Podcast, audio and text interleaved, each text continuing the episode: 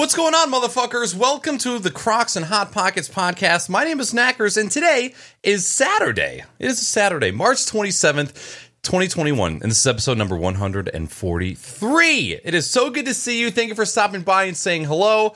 Uh, tonight on the podcast, we have the one and only WizardCM. What's going on, dude? Shit, did I not un- did I not unmute? I didn't unmute. Oh my god. Yep, you had everything muted. Son of a bitch! I looked at my taskbar and I'm like, why is Discord still showing as muted? You did that so gracefully. Anyways, what I meant to say is, what's going on, man? How you doing? I'm good. How are you? God, of course, of all people to do this to, I do it to you. Um, first of all, uh, what does the CM in your username stand for? And do people call you Wizard? Do they call you CM? Do they call you WizSim? So, uh, initially online, I had my name as Computer Master, which is the CM part.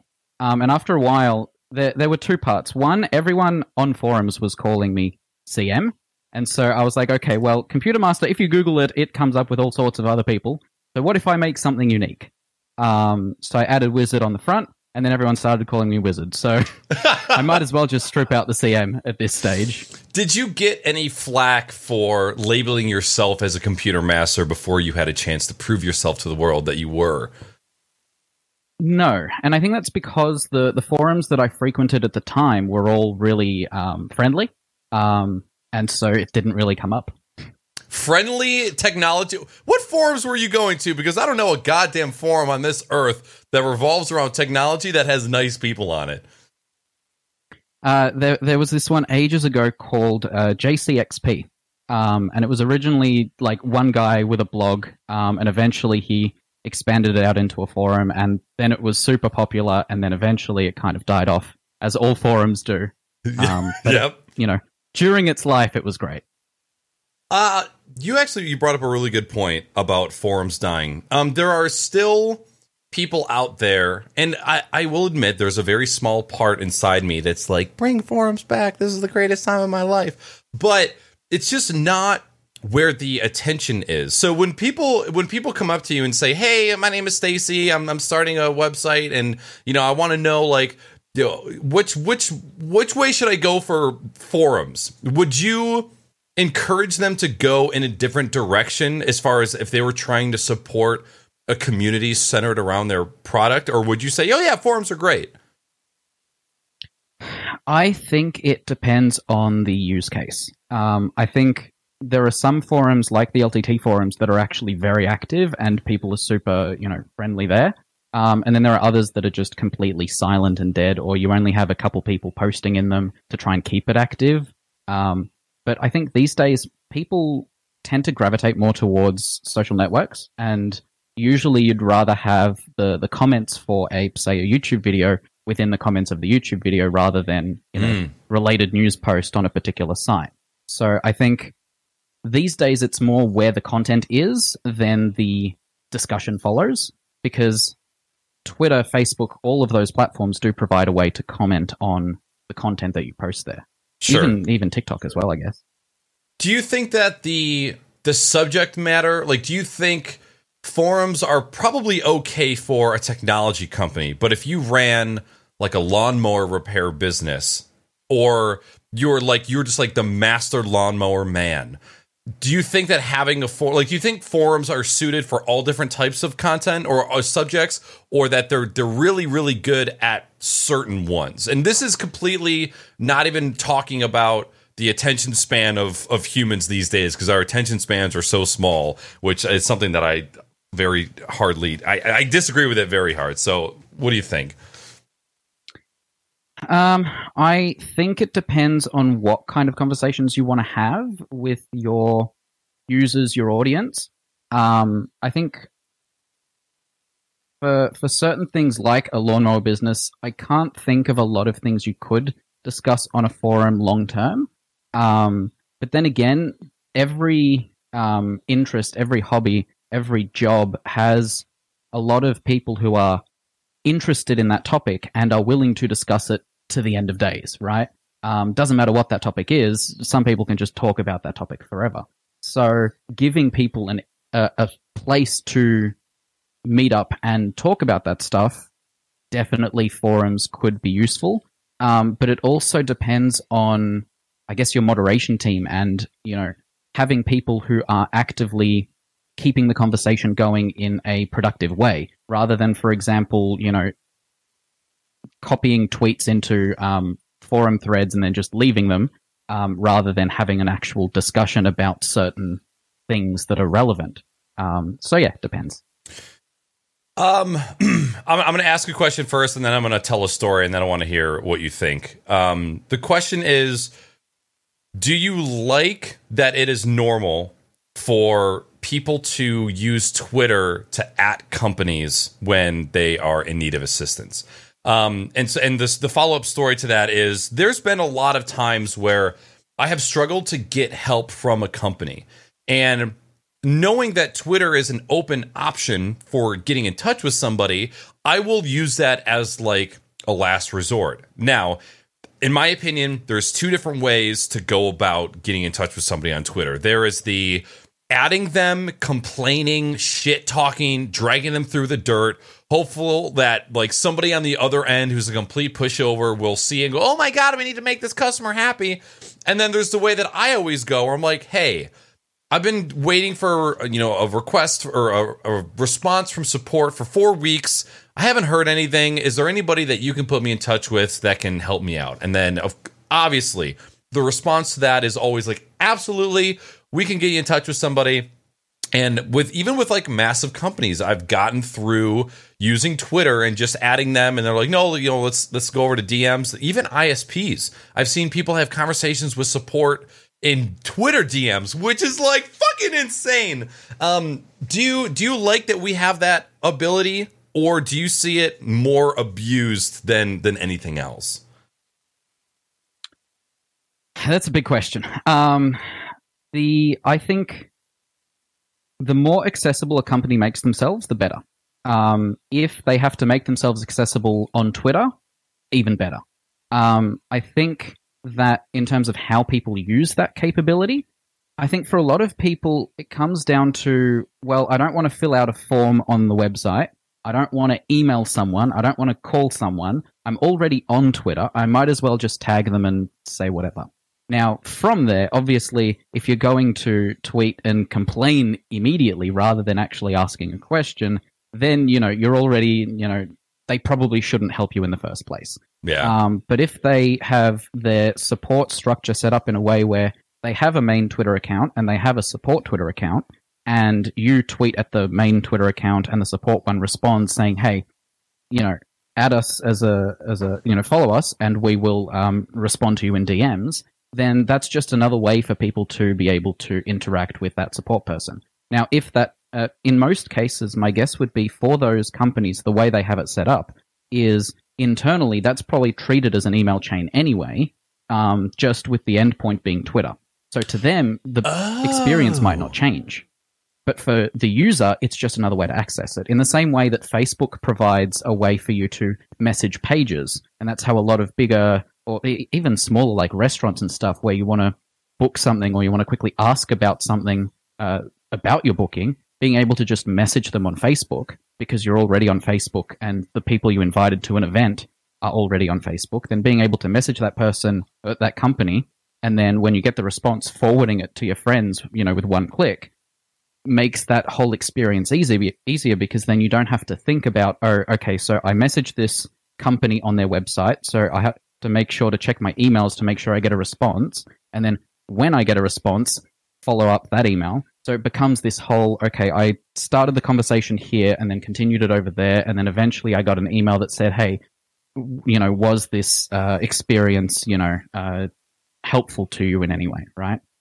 I but if yeah, if it, no, sorry, if people ahead. are complaining, then um, yeah, don't don't don't respond to them. Just say, hey, if if you want help, you know, go to these other channels, um, and someone will eventually, you know, help them if they go through the right channels. I had not even thought about. You just kind of enlightened me that they could be using Twitter as a front point, but still have their own support on the back end. Like whether you, they're using their own portal or just get, getting it forwarded to emails. Um, that's actually super interesting. And God, How how active are you on Twitter, like on a day to day basis? I mean, I, I have TweetDeck open all the time. I Okay. have multiple columns of different things that I'm following. Okay, Um, and it is always on my top monitor. okay, Um, in terms of actually tweeting, eh, maybe a couple times a month. Um, sometimes I have things I want to tweet, but then by the time I get to my desk to actually tweet it, I'm like, I don't really care about this thing anyway, so I'm not going to tweet it, right? um, so my Twitter activity doesn't reflect how much I actually use Twitter, which is all the time. gotcha. Okay, so next question on your timeline, who is the company that gets tweet complaints the most? Like when you see people tagging companies and to be like, "You motherfuckers, you sold me this piece of shit. I can't believe blah blah blah blah." What is the number one company or organization that you see get shit on the most? I I don't think I follow a lot of companies that get that kind of feedback, or at least Okay. it doesn't show up in my feed. Okay. Um, but does the OBS column count? Because that that gets uh pretty active some days. You know, I that just might not be in my my feed either because I feel like I don't see people like tagging OBS all that often. Um, so maybe may, I could just be I could just be missing it. Um, would you say that is like a lot of traffic for you? Um, well, it depends because in terms of actually tagging, you know, the the OBS Twitter account, there's a few each day. Um, in terms of people just complaining, you know, out into the void, um, mentioning the word OBS, uh, that's significantly more common. And Oh, you got can, a you column know- for that. oh yeah, Oh, okay, Um, yeah, that's that's where you that's coming in. Okay, So yeah, um, in in that aspect, I, I think a lot of people do complain out into the void, and a lot of companies have their filters set up in a way where they do see those tweets and can respond to them out of the blue, even though you didn't explicitly tag the account, because every company is interested in their public image and being able to because word of mouth is one of the most powerful ways you know information spreads in terms of this company's good, this one's bad, right? You're not gonna um, look at the first Google result, you know, not every time anyway. So you might as well, you know, ask your friends, ask your followers, and by ensuring, by, by those companies ensuring that you're, you know, uh, serviced and looked after, even when you don't specifically tag the account, then, um, then they have a better image uh, in general. the number one company that I see get shit on all day long is Elgato. The amount of tweets that I see adding Elgato, the the number one shitted on product is the Cam Link. Is people having issues with the Cam Link, which is such like it's so 50-50 because I talk to plenty of people that have Cam Links never a single issue. You talk to other people who have cam links, it is on and off every single day, constantly dropping in the middle of streams or freezing or um, dropping frames like left and right. But yeah, I um I can't imagine that anybody who works in the Elgato support department is there for any longer than six months because the berating that they get and just like the insults um, that that's probably I'm a believer that social media is one of the greatest things ever.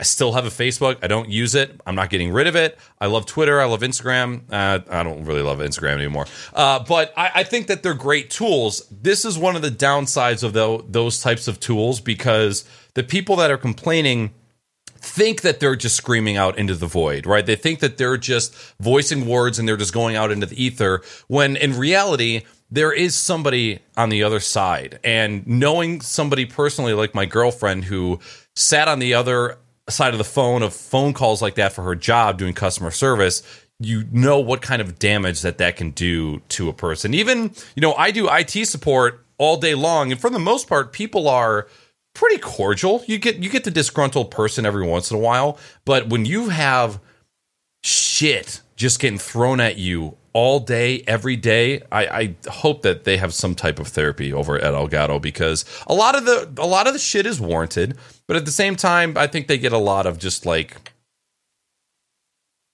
shit, shit. I, don't- know how to describe it, but I feel like they get of, a lot of unnecessary hate. I I think so too. I think in the end, every company does. Um, every every person develops an almost um, personal relationship with brands that can be unhealthy in that aspect, where they almost feel like they've been hurt personally because something they've purchased or something they're using doesn't work first time or doesn't work the way they expected it to. Um, even if they've done all the research, just because their use case might be very, very specific. Um, yeah, I, I think Elgato probably gets lots of um, people who, I mean, in the same way OBS does, where you have a lot of range in terms of people who have absolutely no idea what they're doing and people who are doing really complicated advanced things with, you know, five computers and whatever and, you know, 10 capture cards. Um, so you're obviously going to have some portion of the um, the less knowledgeable getting angry at stuff not being purpose built for them and then you know complaining to a company. Um, i think in terms of actually you know being in that support position how to word this? Um, it doesn't it, when you're working in that support position you know that you're not the one responsible for that person's issues so it's a little easier to be able to to disconnect that feeling of hey they're yelling at me right? Um uh and so not every message in that aspect will you know have the same effect on you. Um but being berated like that constantly would definitely you know not be healthy. And absolutely uh you know there are people in even in the OBS support community where they will take a break because there is just so much of people who don't want to know the solution, they just want you to fix it. And so yeah. you're stuck being able to not do anything, um, and then people just berating you just because. Um, so you end up with either different people every six months or just a smaller subset of people on and off different months or different weeks or even different days, right? Right. Um, when I was taking a dive into Guilded, the new, I, I, not new OBS competitor, but an OBS um, Discord competitor, uh, one of the features that they are um, highlighting is their threaded responses. And when I first saw the threaded responses and what they could do, uh, have you looked into Guilded at all yet? I I took a peek at it originally. I okay. haven't really looked at it since. So they they have this feature called threaded replies to where let's say you've got a channel with 10 different people that have posted something. If one person clicks on any of those 10 messages and hits create thread, it opens up a second window. Like you you go deeper into that folder and then anybody who joins that thread can reply down below. And then when you back out of the thread, you don't see all of those replies. You just see the one message that also has a thread on it. When I first saw that, my mind was like, every company that has a support Discord, like Streamlabs, OBS, Elgato, this is fucking perfect for them because one of the biggest issues with having one support channel for the OBS community is you have five different people that are posting their issues and then you have three different OBS people that are trying to help like in between each other and um, I just I can't imagine what kind of experience that is like for for the moderators and and for the the developers. And so seeing something like that I'm like this would be amazing. And there's little things like that in Guilded that I think are are, are really really valuable and um, I'm definitely curious to see if Discord is going to adopt something like that, try to build something like, like that into their platform, um, because for community hubs, for support hubs, I could see Guilded being like a really, really uh, large competitor. Yeah, I, I think threading is a very complicated issue, regardless of whether it's Discord or Guilded or Twitter, um, because it is a lot easier to split the conversation and even lose um, concentration on those conversations once you split them out into their own thing like that. Um, I think that's been an issue on Twitter for ages where you can start off a, a thread and then someone else starts off a thread from the middle tweet. Yeah. And that, you know, conversation starts. And then whoever goes to visit the thread later can only see small chunks of each thread and you get this really disconnected uh, um, experience. Um, the Guilded uh, threaded reply stuff sounds a lot like the Slack threaded reply stuff, which allows you to do the same thing, split it off into its own window, but with the option of um, also posting your reply in the main channel. Um, so it essentially duplicates it visible, uh, you know, in a view of the actual conversation that's happening in the channel and the conversation that's happening in the replies of that um, uh, of that thread. Um, Microsoft Teams actually does something similar where each message in a channel is considered its own thread by default. Yep. So you have a comment box that's tied to that original um, message. And if you want to start a new message in the channel itself, that's a separate button that isn't a text box by default because they want because they know that each message that you receive in a channel is the start of a conversation no matter what. And being able to see the start of a conversation easily and then be able to continue that conversation inline um, makes it easier for people to know, you know, how much conversation is going on um, without turning it into noise, which is, I think, one of the downsides of how Discord ended up doing uh, replies, where originally it was just mentions, and now it's you can click reply on a message, which will show a little uh, preview of the original message above your message, and then your message below it. Um, and if that original message is a attachment or a embed, then it just says attachment or embed rather than giving you any kind of visual indication of what that conversation is pertaining to. And it doesn't provide you a way to go, okay, I want to see all of the, the messages that occurred in relation to this original conversation. Because yes, as someone who has been active in a support channel for, for years, um, I mean, support for OBS started in, uh, in an IRC channel, right? Um, so everyone's used to that kind of flow on the, the developer and the support side. Um, whereas people who need help are not used to that conversational style anyone else can talk at the same time kind of mm-hmm. thing in the specific use case of support. Um, normally, you'd have, you know, visit any website that has some kind of support function, uh, support chat function built in. It is an isolated you as the um, person who needs help with the person who's providing the support. And it's a one way conversation or, or a two way conversation between two people just trying to solve that one issue. Um, whereas in something like Discord, you have a bunch of people all asking different questions, people who know their stuff and don't know their stuff, both replying to the same uh, questions and potentially adding to the noise of someone's asking one thing and someone else is providing a completely unrelated answer because they don't realize that that's an unrelated answer.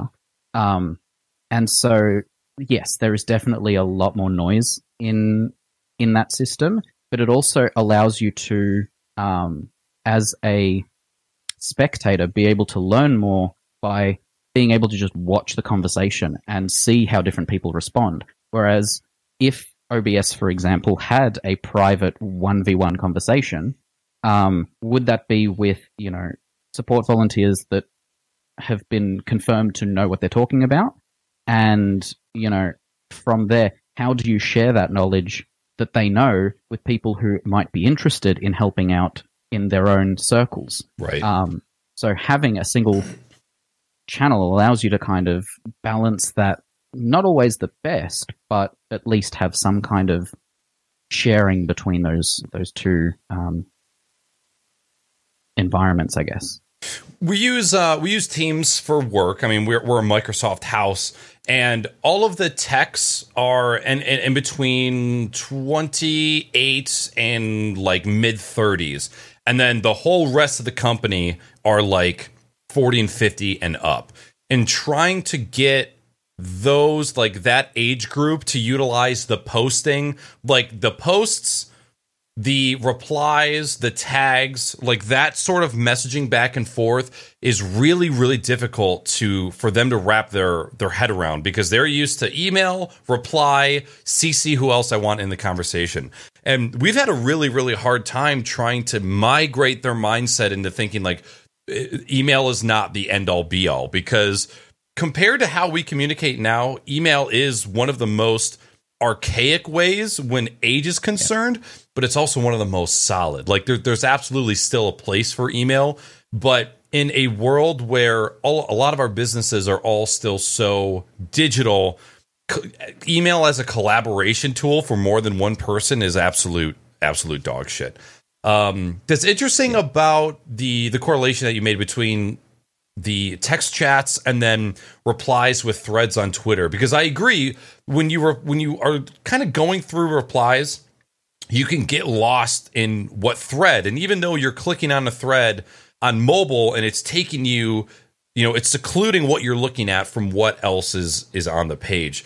And um i i guess that could be a little bit more difficult. And then yeah that, that's got to be that's got to be changed a little bit do you see the way that you guys do support in discord with one chat do you see that as not the best but the greatest option you have at the time or if like if you had to choose where you would put obs's support like how would you do it I, I think there are benefits and downsides to the current system. I know that there are talks of potentially making it into more of a queue system. Um, but it's not like the the current system is incredibly detrimental. The the situations in which it is detrimental is someone new joins the Discord, goes to that channel, posts a question, and then no one responds to that question. It gets lost in the noise, or just there's no one around who's actively helping and that person feels, you know, like they didn't get the support they were hoping for in a channel designed specifically for support.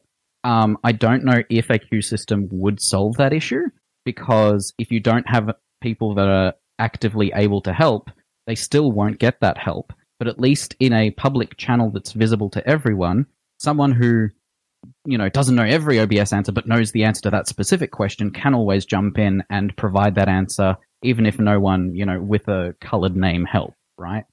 Um, I don't know if there's a perfect solution because of the variety of questions and the variety of potential users. You can come in with uh, someone like, um, you know, you know, someone with five computers that they're using to to build their stream.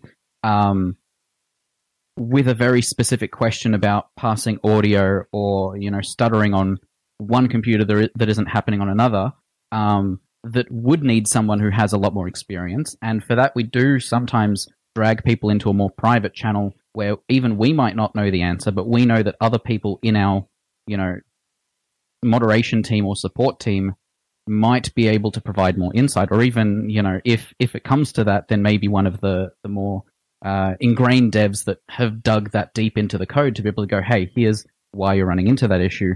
Having that as a as an option is always useful, but it's not like it has become something that we use super often. Um, because a lot of the questions that do come in are, I'm on a laptop and my screen is black, I don't know what to do, right? Um, and at that stage, it comes down to more, you know, how can we better, um, how can we better expose these features or make the program itself easier to use in those aspects so that people don't have to go to a support channel to get the answer to that question. Gotcha. Gotcha. Okay. Yeah, the um super interesting conversation because I always being in support and dealing with the uh client uh and uh, support person relationship, I'm like always thinking about how can this be a better interaction, and then I'll go to certain places like I believe it is the Nerd or Die uh, Discord where when you go into the channel, there isn't like one open channel for support. Like you had mentioned before, you submit a, a question and then it goes into a queue that queue creates a private channel that only the support person and that person can reply in. And then you you have your back and forth. And then when you leave that channel just disappears and it's just gone forever. Um, but like you had mentioned keeping that information for archive for later could be super super valuable. If threads are just getting created and deleted there's no like from a management standpoint it's it's very helpful to know when the ticket was created, how long it's been open, if it's gotten a reply yet. Like there's so much additional metadata that would be really really important for people that are managing that. But then again, you guys are all goddamn volunteers. and like the streaming world has access to you in a Discord that is free, and that's honestly one of the craziest things about it. And I, I think about it, and I go, "These guys are they're our goddamn heroes." Like you are our Marvel Cinematic Universe. You are our fucking heroes. What the hell would we do without you? Um, but we, we try our best. Yeah, the the patience and the humility that I witness in your guys' Discord is like it. It surprises me all the time. Um, one of my one of the speaking of things that I've seen in Discords that are amazing, the ability to copy and paste a OBS log and paste it into Discord and have it reply with the parameters. That is the coolest fucking thing ever. I think I had first experienced that maybe like a year ago, and someone's like, "Hey, post your logs." I'm like, "Oh, okay, I know how to do that." Uh, copy, paste, post, and then I got that response. I'm like, "What the fuck is this?" I was like, I was so impressed that I had forgotten uh, that I even had an issue. like I was like, "This is the coolest thing ever." so it was it was really cool to see you guys um, develop something like that because even I got a little bit of extra info that I wasn't necessarily looking for. Like I was working on like I was having an issue with um I think it was the replay buffer not starting and I had forgotten that I was testing recording multi uh, multi-channel audio but also trying to record 120 frames which apparently is a, mm. a, a common issue right now i had no idea and one of the one of the support people picked it up like immediately. But there was some other things that it came back with. I'm like, oh shit, I should change that, and I should change that. Um, so I thought that was really fucking cool. Yeah. Um, the improved that over time. So now there are three aspects to that. One, there's a website you can go to to just paste your log. Um, oh, really? Yep. Um, there's a second option in OBS now. If you go help uh, log files upload log file, there's now an analyze button in there that will also take you to that website. Um, in those situations where you're like, I just want to see if there's anything that my stream has ended um, that I should improve for next time. Um, and obviously the one in Discord, which is now open source. Actually, all parts of this are now open source, really. Um, Sweet. So, yes.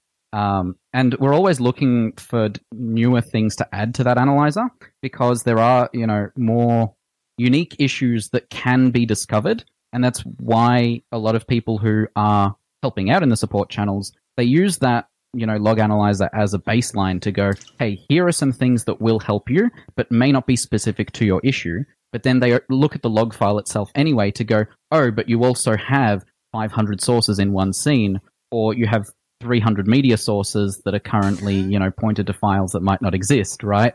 And that might be causing issues for you as well. So there are a lot of moving parts to something like OBS, and a log file is designed to provide context to us as the support people to your setup without you having to manually send us a copy of your scene collection and profile, which you know the the profile will contain a semblance of your stream key, which we don't want. So log file is a nice kind of uh, less personalized thing that just gives us the raw information about what could be causing you issues. Interesting. Okay. Um, something that I, I wanted to ask kind of earlier on before we had gotten onto the topic of OBS was your beginnings and history with uh, development and coding and programming and all that stuff. Um, so I'd love to hear kind of how you got your start in that. If it's something that you've been doing in your entire life, it's something that you picked up later. Actually, I don't even know what you do for a day job. So if you want to touch on that as well, uh, you're more than welcome. Yep. Um, okay. Well, I'll start with the beginning because that's usually the best place to start.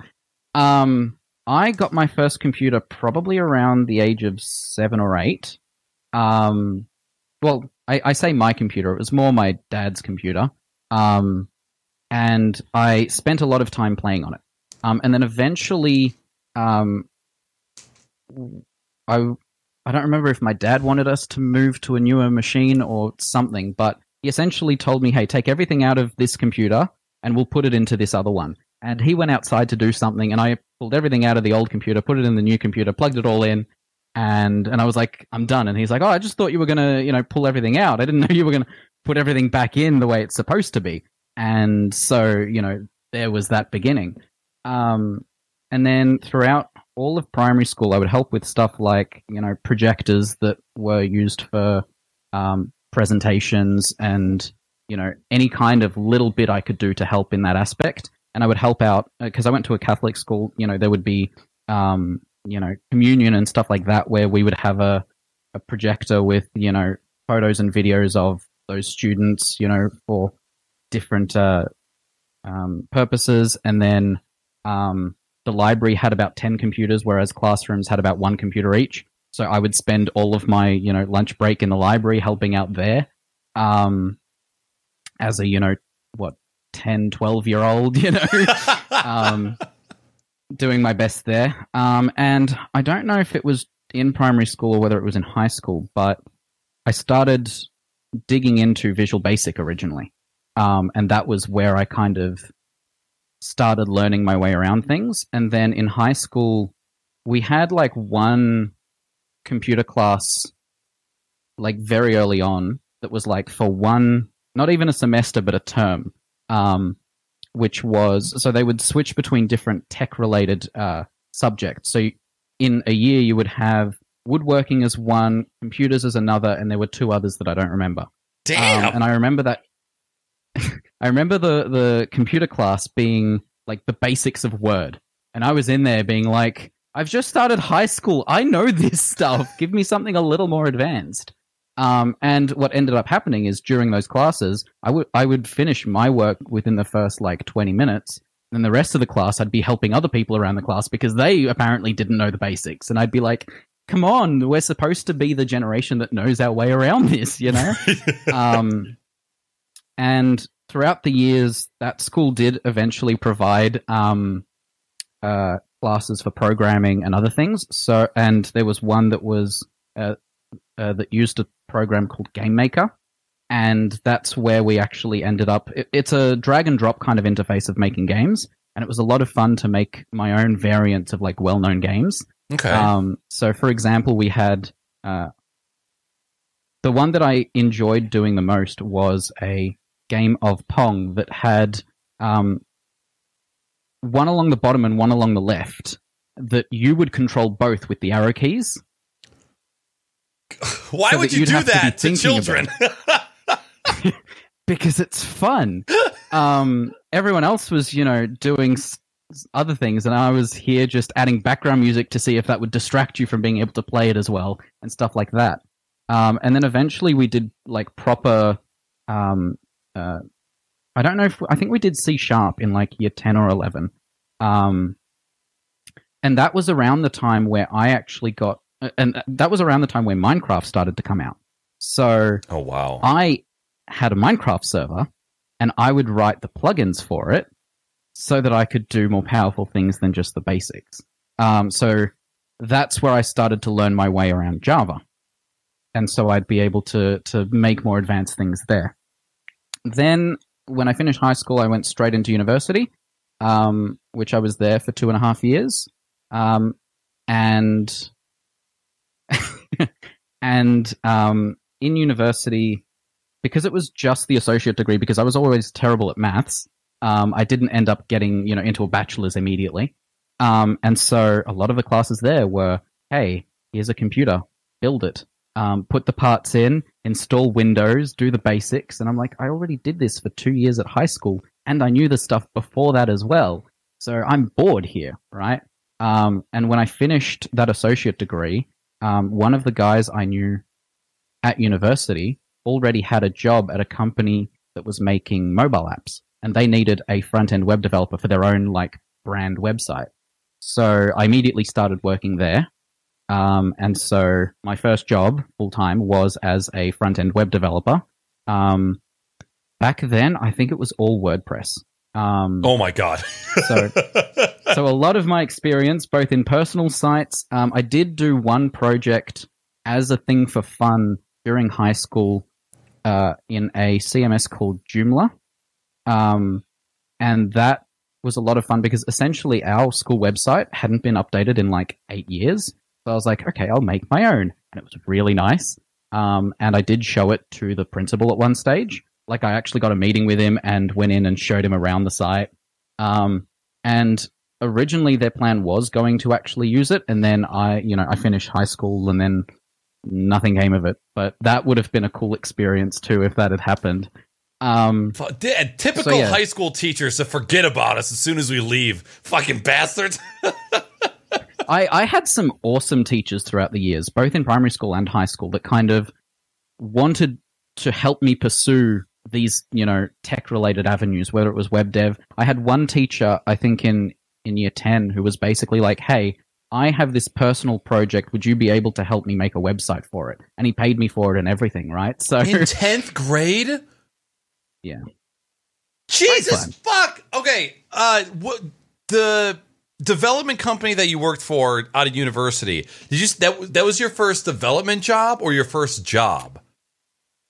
that was my first full time job. I Okay. did do some uh, WordPress stuff for a colleague of my dad's who was also running his own like uh, I don't know what he was doing, but he was doing like tech support on one side and like building websites for people on the other side. I'm not entirely sure, Okay. but he would have different clients who needed websites done, and so I, you know, came in worked for him a couple weekends to just, you know, you know, help out making those websites. But yes, the the first full time job, or actually even part time, because I didn't really do a part time job. That job I did for that uh, colleague of my dad's wasn't even part time. It was just occasionally he would need a website done, and so I'd go in for a weekend, do it, and you know, job done. Um, so yeah, that's Wow. that's the whole starting for me. and I'm sure there are some that can tell um, from his accent, but uh, are, what part of um, Australia are you in? I'm I'm in Victoria. Gotcha. Okay. So this is the first time I've ever had somebody on the podcast with such a difference in time zone. So for you, it should be one coming up on 1 p.m. on Yep. Sunday while we are here at 9:48 p.m. on a Saturday. Super fucking trippy. It's dark out here. I see the sun in your fucking window. I don't know what the hell's going on. Uh, but uh, I'm just I appreciate you um, taking time out of your Sunday and um, so okay, awesome, super cool to hear about your past. Uh, I, I can't, I didn't realize that you had gotten started so early and then just kind of hit the ground running. I remember taking two days of a Visual Basic class. I remember typing two lines into something. It was, um, I remember blue screen, white text. I typed something about George Washington. It was like the first assignment was to like get the words George Washington to do something, and I did it. And it didn't work. I'm like, oh, fuck this. I, I can't do this. And I think I had swapped that out for Woodshop or something. And um, that's how I like. I knew right then that programming was just wasn't going to be uh, for me. Um, so as as your life kind of progressed, how did you land working or begin working with like the OBS team and and starting to do commits for them? So, so there were two aspects to that. Um, the first was that at my first job, they they did an event uh, every like six months or so um, called Disruptive Startups, and they would basically it would be a free event. Um, you'd have a speaker on stage and then an audience that would watch. And at one stage, and they were essentially this drove me nuts because they had one videographer at the whole company and he would record the the speaker on stage with his personal like um, DSLR from the back of the room zoomed in, and then he would stand in a corner with like a um, shotgun mic pointed at the stage, um, and that's how he would record the whole whole event.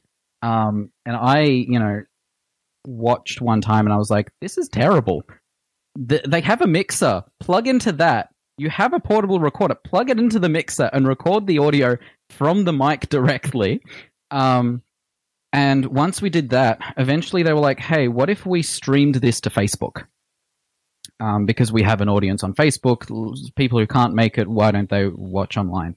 So um, that was when I first properly used OBS for anything um, and helped um, create a online event for them to be able to stream that out live with high quality audio coming straight from the person's mic up front, um, with a DSLR plugged into like my really old AverMedia capture card that I've still got around somewhere. Um, and that was when I started to, um, you know, spend a bit of time in the OBS channels. and I ran into an issue with the AverMedia uh, capture in OBS where the audio would stutter. And if I added the audio source separately, it would be fine. Um, but if I added it as part of the, the video capture device for the AverMedia card, it would stutter. And so I went into one of the support channels with that. And at some stage, I coordinated with Jim to actually try out a few different builds to fix that.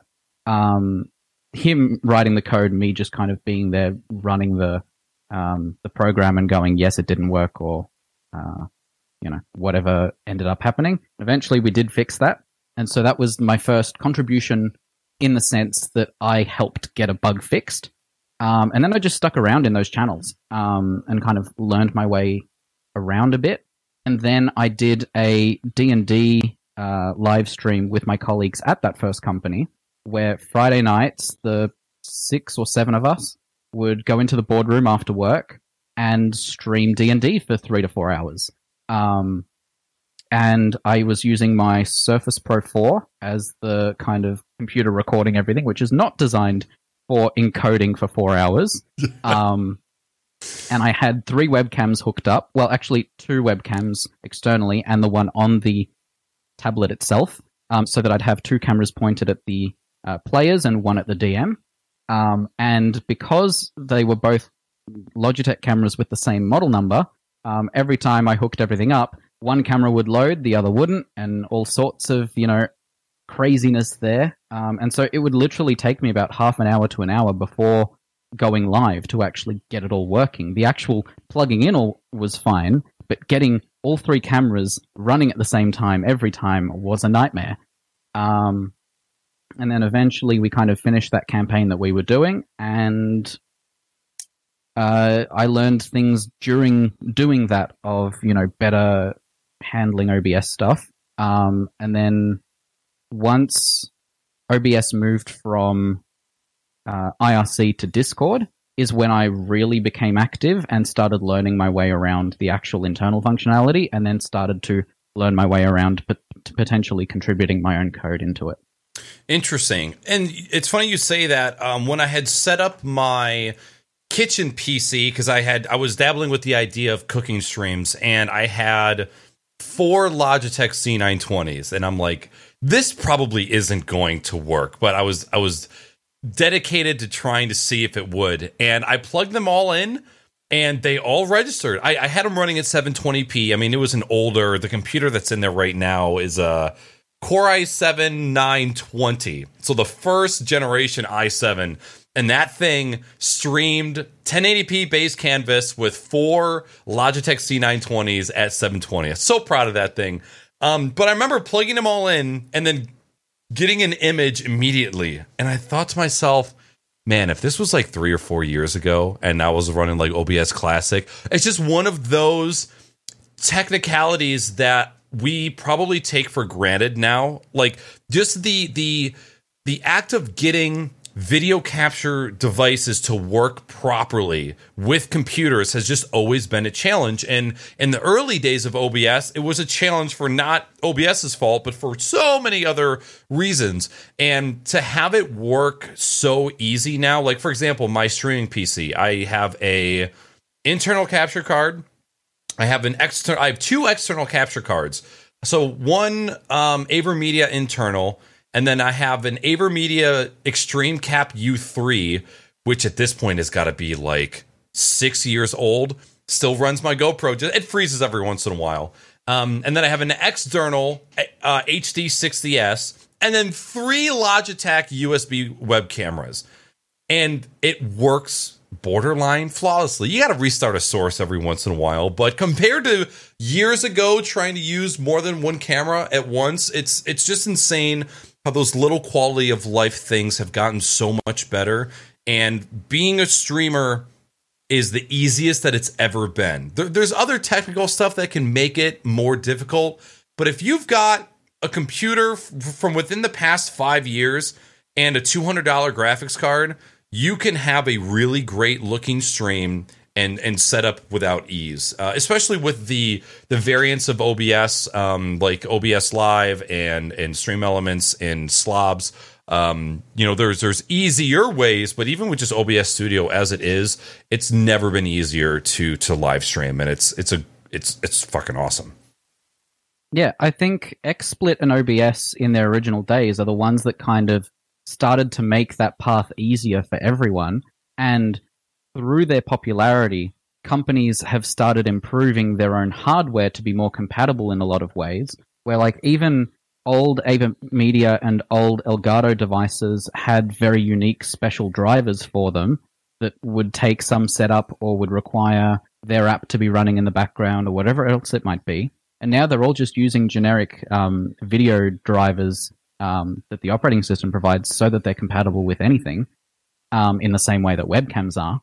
And just that alone makes the process so much easier that you can just buy a cheap $20 capture card off Amazon um, just to pull in a any kind of camera that you've got sitting around and just get started with nice high quality visuals um, and then a microphone. I when I originally did YouTube videos as a kind of I'm bored, I'm going to do YouTube videos sort of thing. Um, I was using like a cheap fifteen dollar headset, and even the mic on that was surprisingly good compared to even expensive gaming headset microphones now. Mhm. Where it's like I, why is why have you know, um, some parts of this improved so much in terms of process and quality, whereas others have kind of just stagnated where Yes. we're all kind of going, someone please make this. Yeah, please, God. There's so many categories like that in the streaming world that just have not moved. Um, are you, by the way, are you using uh, NVIDIA Broadcast for uh, for your so mic? I'm, I'm, I'm currently using um, a C01U as my mic. Okay. I'm going in through USB, um, and that's going into Adobe Audition with a few filters set up in that. Um, you you've done a good job of filtering because I'm assuming I'm coming out on speakers right now. So Yes. not not only that, but when you've adjusted your microphone, there's no rumble. There's no mic sounds of you touching the capsule. So bra fucking bow. It it took a lot of work to get to where it is, and like there was one point where I could turn my head slightly away and it would pick up at the same volume. Um, and now it's a little, it it mutes itself a little too soon. Um, but it's a tricky balance of well, these speakers are point like I use five point one surround. Um, you can actually see one of my speakers right here. Um, and getting it so that the mic doesn't pick up what's coming out of the speakers is the trickiest thing to do yeah. but it's also one of the the fun things about we have all these tools at our disposal. Um, why not use them? Why not? You know, I I spent many years using my headphones. Hang on, I used these headphones for everything. Um, and I would sit at my computer after work wearing these for three to four hours of just gaming and stuff. And it was like, I, I'm sick of wearing headphones for hours at a time. So I was like, okay, I'll just, I'll just hook up a mic and add some filters and be able to watch movies at 5.1 while still chatting to my friends, you know? Those look like, uh, first of all, they're Audio Technicas, the MX50s. They look like Mm-hmm. Yes. Iron Man's uh, Audio Technicas, the red and the Yeah. gold. I, I started with the black ones, but red's my favorite color. So when when my original ones broke, I was like, okay, I, I want the red ones. that you're probably I, I know of friends that have preferred to use speakers and I'm I'm actually pretty close. I was thinking about taking some of my um, stimulus money. Did you guys did you get any stimulus from your government for COVID relief? Um, so the way ours did it was only, uh, yes, there was stimulus, I think. Um, I don't remember if you had to request it specifically, and they would give you separate stimulus if you had to take a day off to get a test done. Um, so they or you know for however long you weren't working to get your um, uh, what's it called? Um, to get you, your result for the test back, they would pay you for those days that you don't work. Um, in my case, I continued working um, as a web developer from home, so I haven't seen it. Um, but I do know that a lot of people, you know, didn't get to work throughout the past year. So gotcha. Okay. Um, so I am somebody who has never had a good place for speakers. And recently, after I did a little bit of an office remodel, the two corners that are right next to me have now been opened up. And I'm like, I really want to get a good pair of studio monitors so that when I'm not streaming and I'm just sitting here, even though these are the comfiest headphones in the fucking world, there's still a little bit of fatigue from from wearing them, and then there's the heat and the the ear irritation. Um, I know yeah. that my ear shape and size, I'm very lucky because my ears don't hit the inside of my um, ear cups. They I don't get fatigue around my head, even though I have a bald head.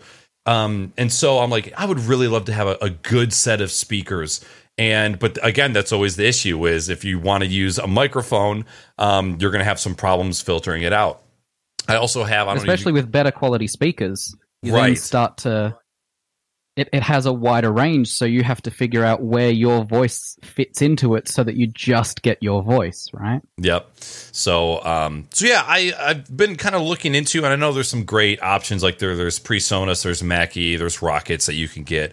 And I'm not um I care about audio, but if you were to sit me down with a bunch of different speakers, if if somebody were to ask me like what's the difference between them, I'm like I can't accurately gauge that. So um, we'll see what we'll see what way I go. As far as um, getting into the development with OBS, do you have any crazy stories that have unfolded already? Just from like being being involved with the with the team and and committing, uh, do you have any crazy shit that you can that you can share? Crazy crazy shit, as in what kind of? Um, it could range anywhere from the craziest person that you've ever dealt with on the support side of things.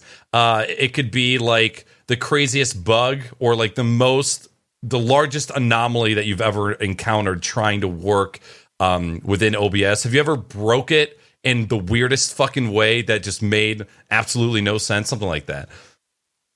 I mean, people break OBS in the weirdest ways all the time. Um, and the the ones that do break it the strangest on like Linux, for example, tend to come back and provide some sort of workaround or fix for it.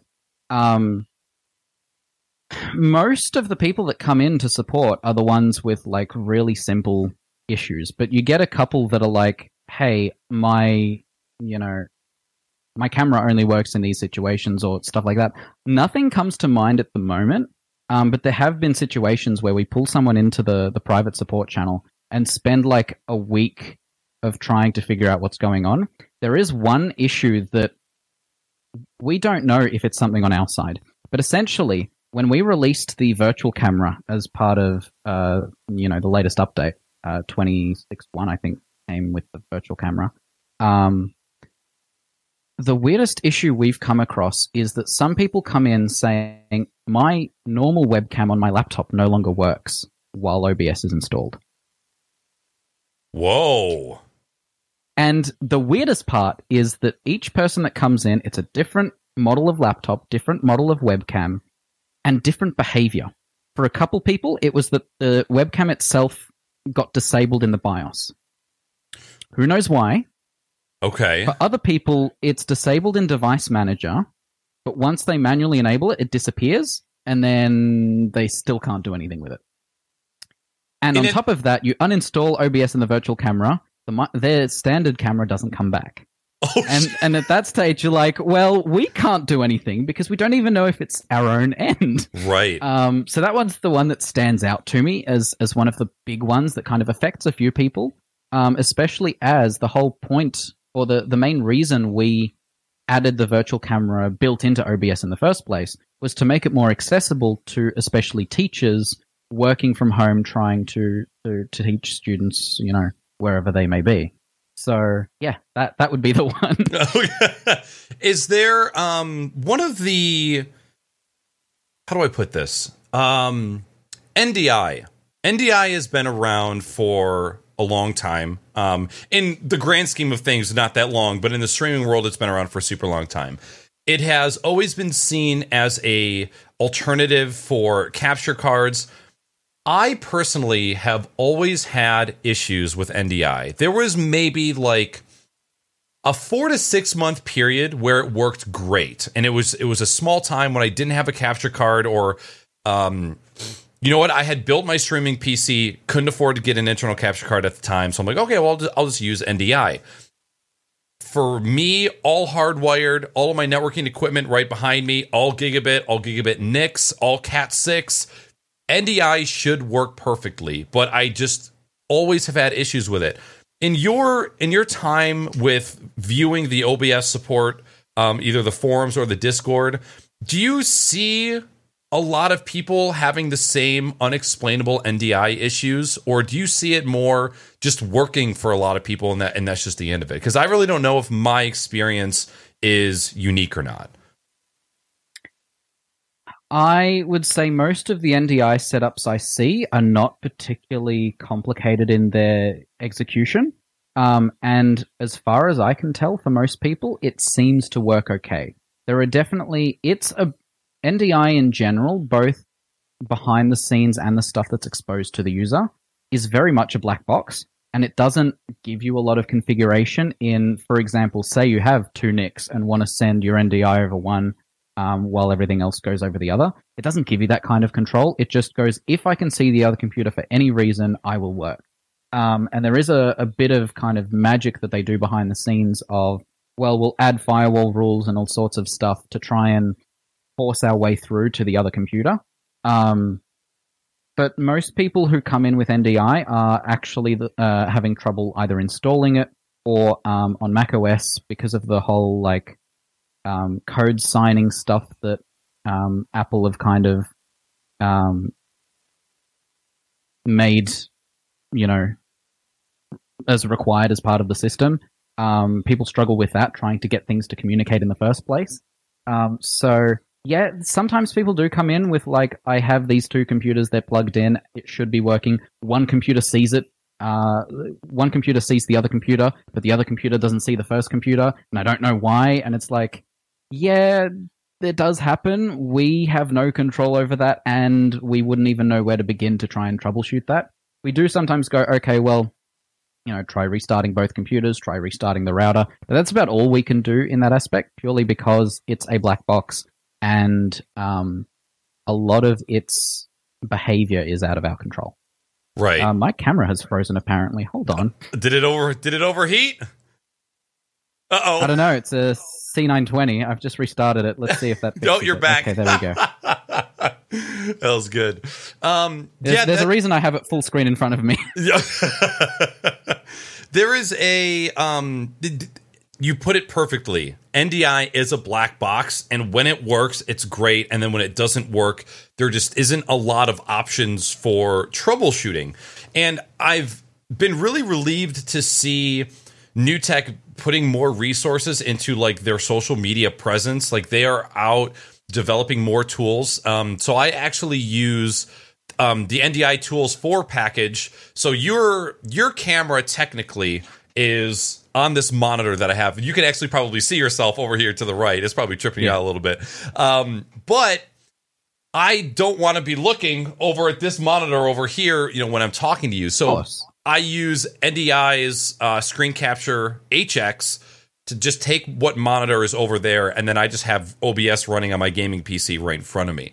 And for that, it has just been amazing um, being able to send my camera. So if I have a work PC that is down here underneath my desk, it has power and a network cable, and that's it. So I just RDP into it.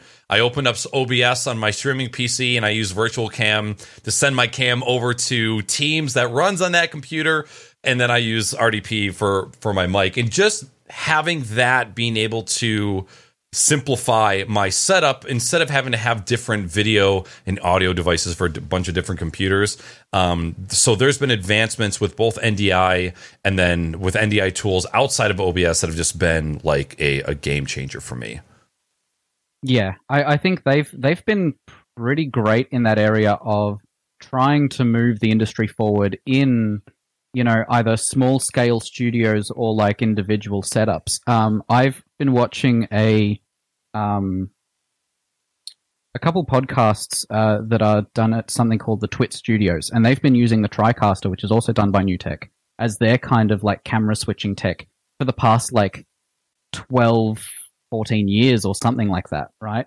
Um, You say Twit. T W I T? Yeah, Oh, twit.tv. I haven't watched Twit in a long. You just brought me back to like 2015. That's been so long. Oh my god. Yeah. Um, so they've been using the TriCaster for, for all of their stuff for a while. I don't know if they still do, but like they would talk about it all the time just because it, you know, they had a, a number of like consumer grade, um, you know, hand cameras that ju- that were just you know set up in different parts of their studio, and they would use the TriCaster to switch between them. And it's like just that alone simplifies so much for them. And then you get something like NDI, which is entirely software based and gives you complete control over being able to just have multiple cameras and computers and things that you want to bring into one stream is you know huge and then being able to use that in tools like obs um, means someone like you or i can have this huge studio set up in our our office or in my case my bedroom and be able to just make professional looking productions on a budget which is great.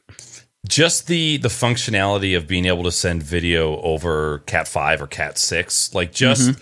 like oh, you know, if I want to do a stream in another room, all I really need is a Dell from eight years ago. Oh, I think your camera froze again. Yep, I noticed. I don't know what's going on. It's never done this before. I'm, I'm going to turn on the aircon. Conversation too hot. Um, Apparently, you you really because I've done this. I've taken Dell Optiplex micro PCs, put them on the other side of the house, and then just hooked up OBS webcams to them, and then I just NDI them back to my streaming rig.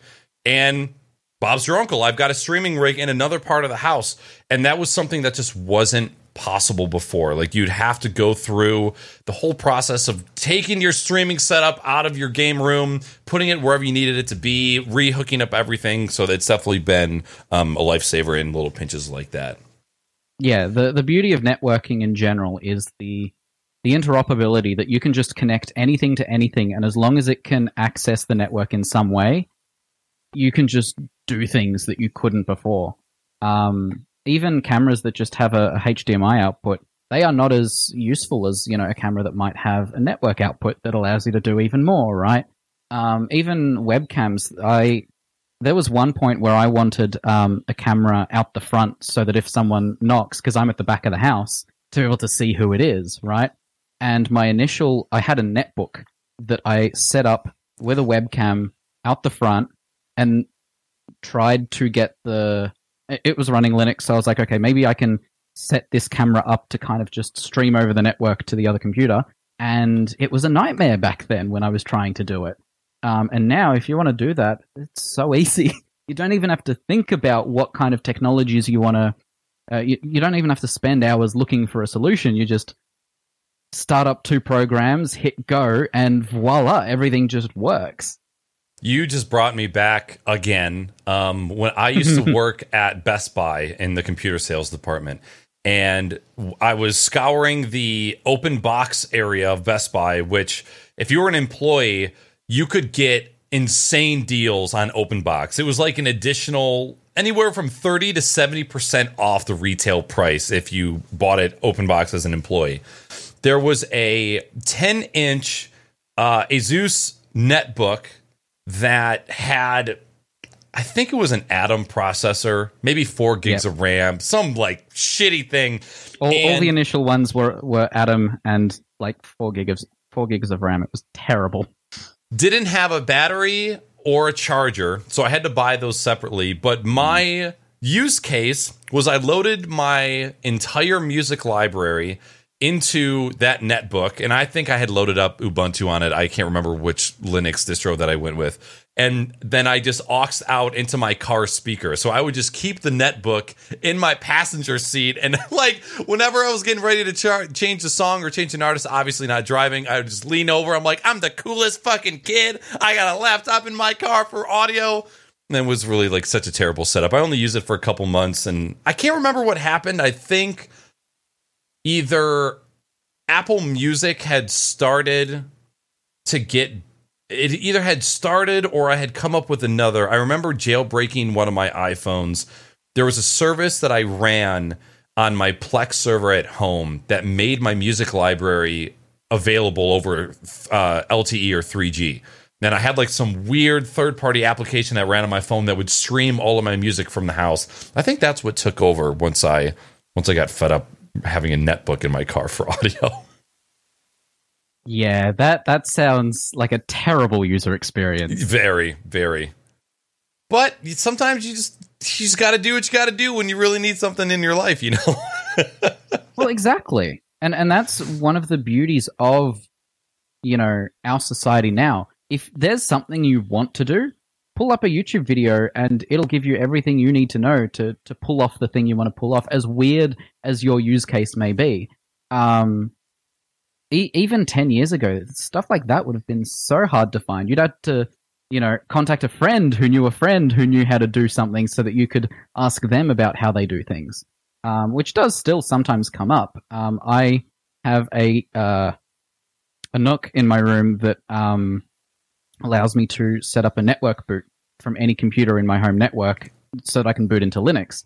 And I learned that from a colleague at work. And all of the tutorials that are online are terrible for it.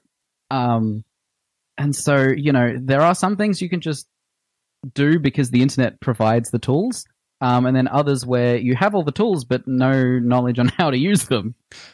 Other than Wendell, there is not a single tech on the internet who is good at making Linux tutorials. Every Linux guru in the history of the world doesn't know how to make a goddamn tutorial to save their life. And that is honestly one of the probably one of the biggest reasons why it doesn't flourish as much as it could is is because like the um the techs with communication skills aren't on the Linux side of the world quite yet. Um, do you use Linux primarily, like in any aspect of your life? I mean, other than if you're still doing web development, I assume Linux is your life. I I prefer to do everything on Windows. Um, I do. I actually last week because it was bugging me so much. I also bought myself a Mac Mini for OBS Dev. Um, so now I have uh, a NUC for for Linux stuff, a Mac Mini for Mac OS stuff, and my main gaming machine for Windows stuff. Um, nice. All of my web dev I do in Visual Studio Code. I connect um, to servers when necessary using Windows Terminal.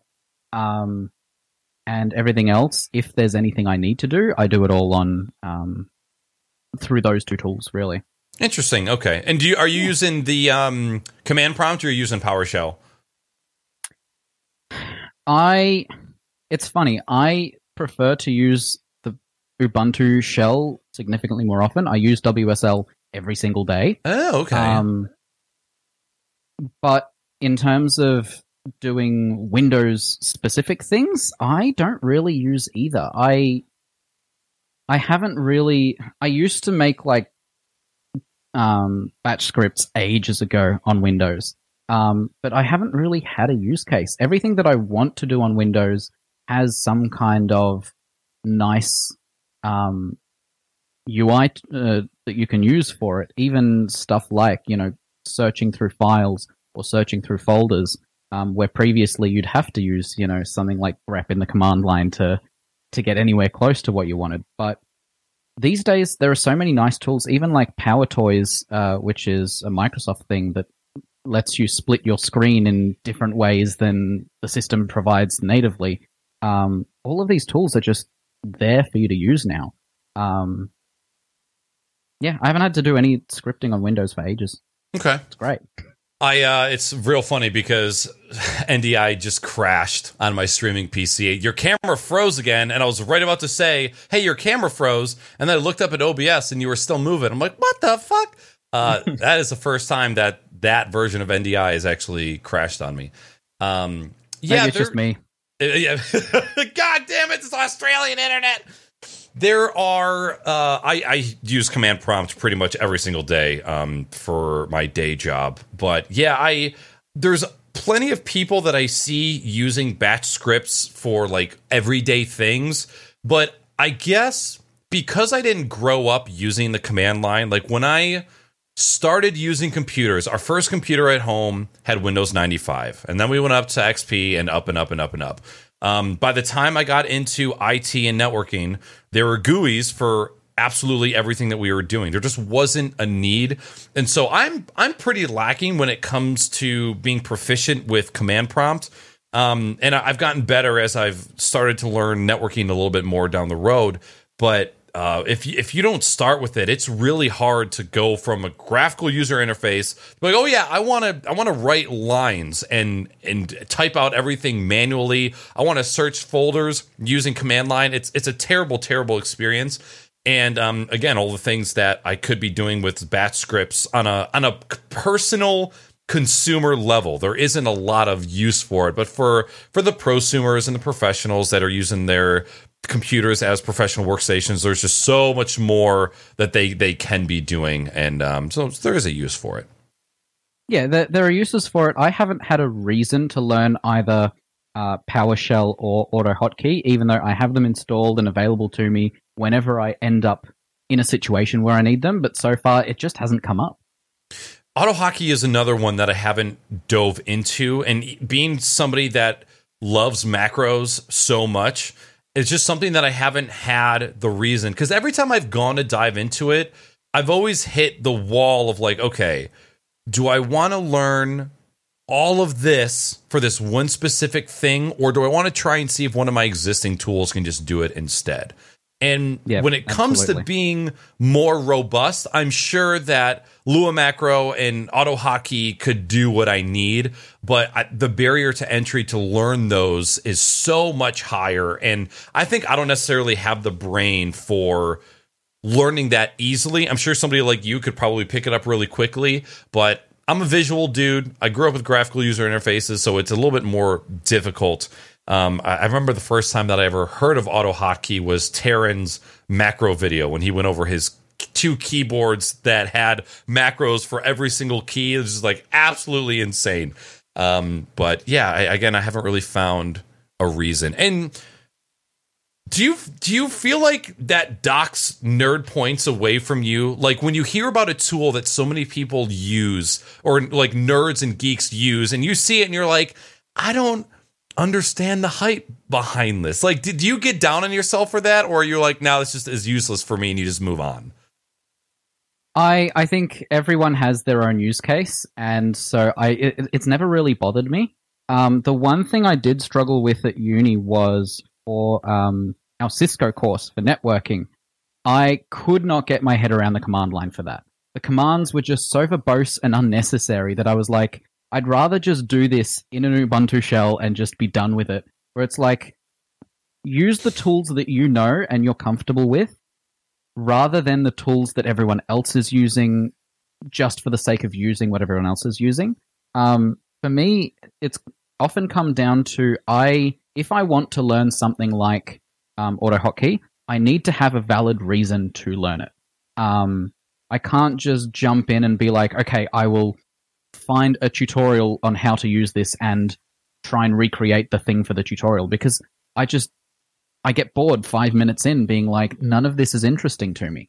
Um, if it's something, for example, at my first job um, near the end of it, um, I was bored le- knowing my way around WordPress and jQuery and wanted to learn something new, right? So um, when our creative director was like, "Hey, I want to have this thing that allows us to better um, showcase user stories to clients rather than through a through a spreadsheet.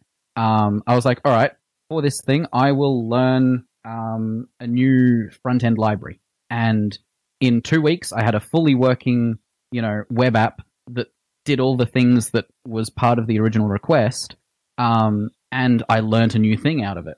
Um, outside of that, I just it, I just move on. I don't care enough. I've I've got more important things to to think about than um, how to learn auto hotkey. Yeah, that's, that's, that's a great way to put it.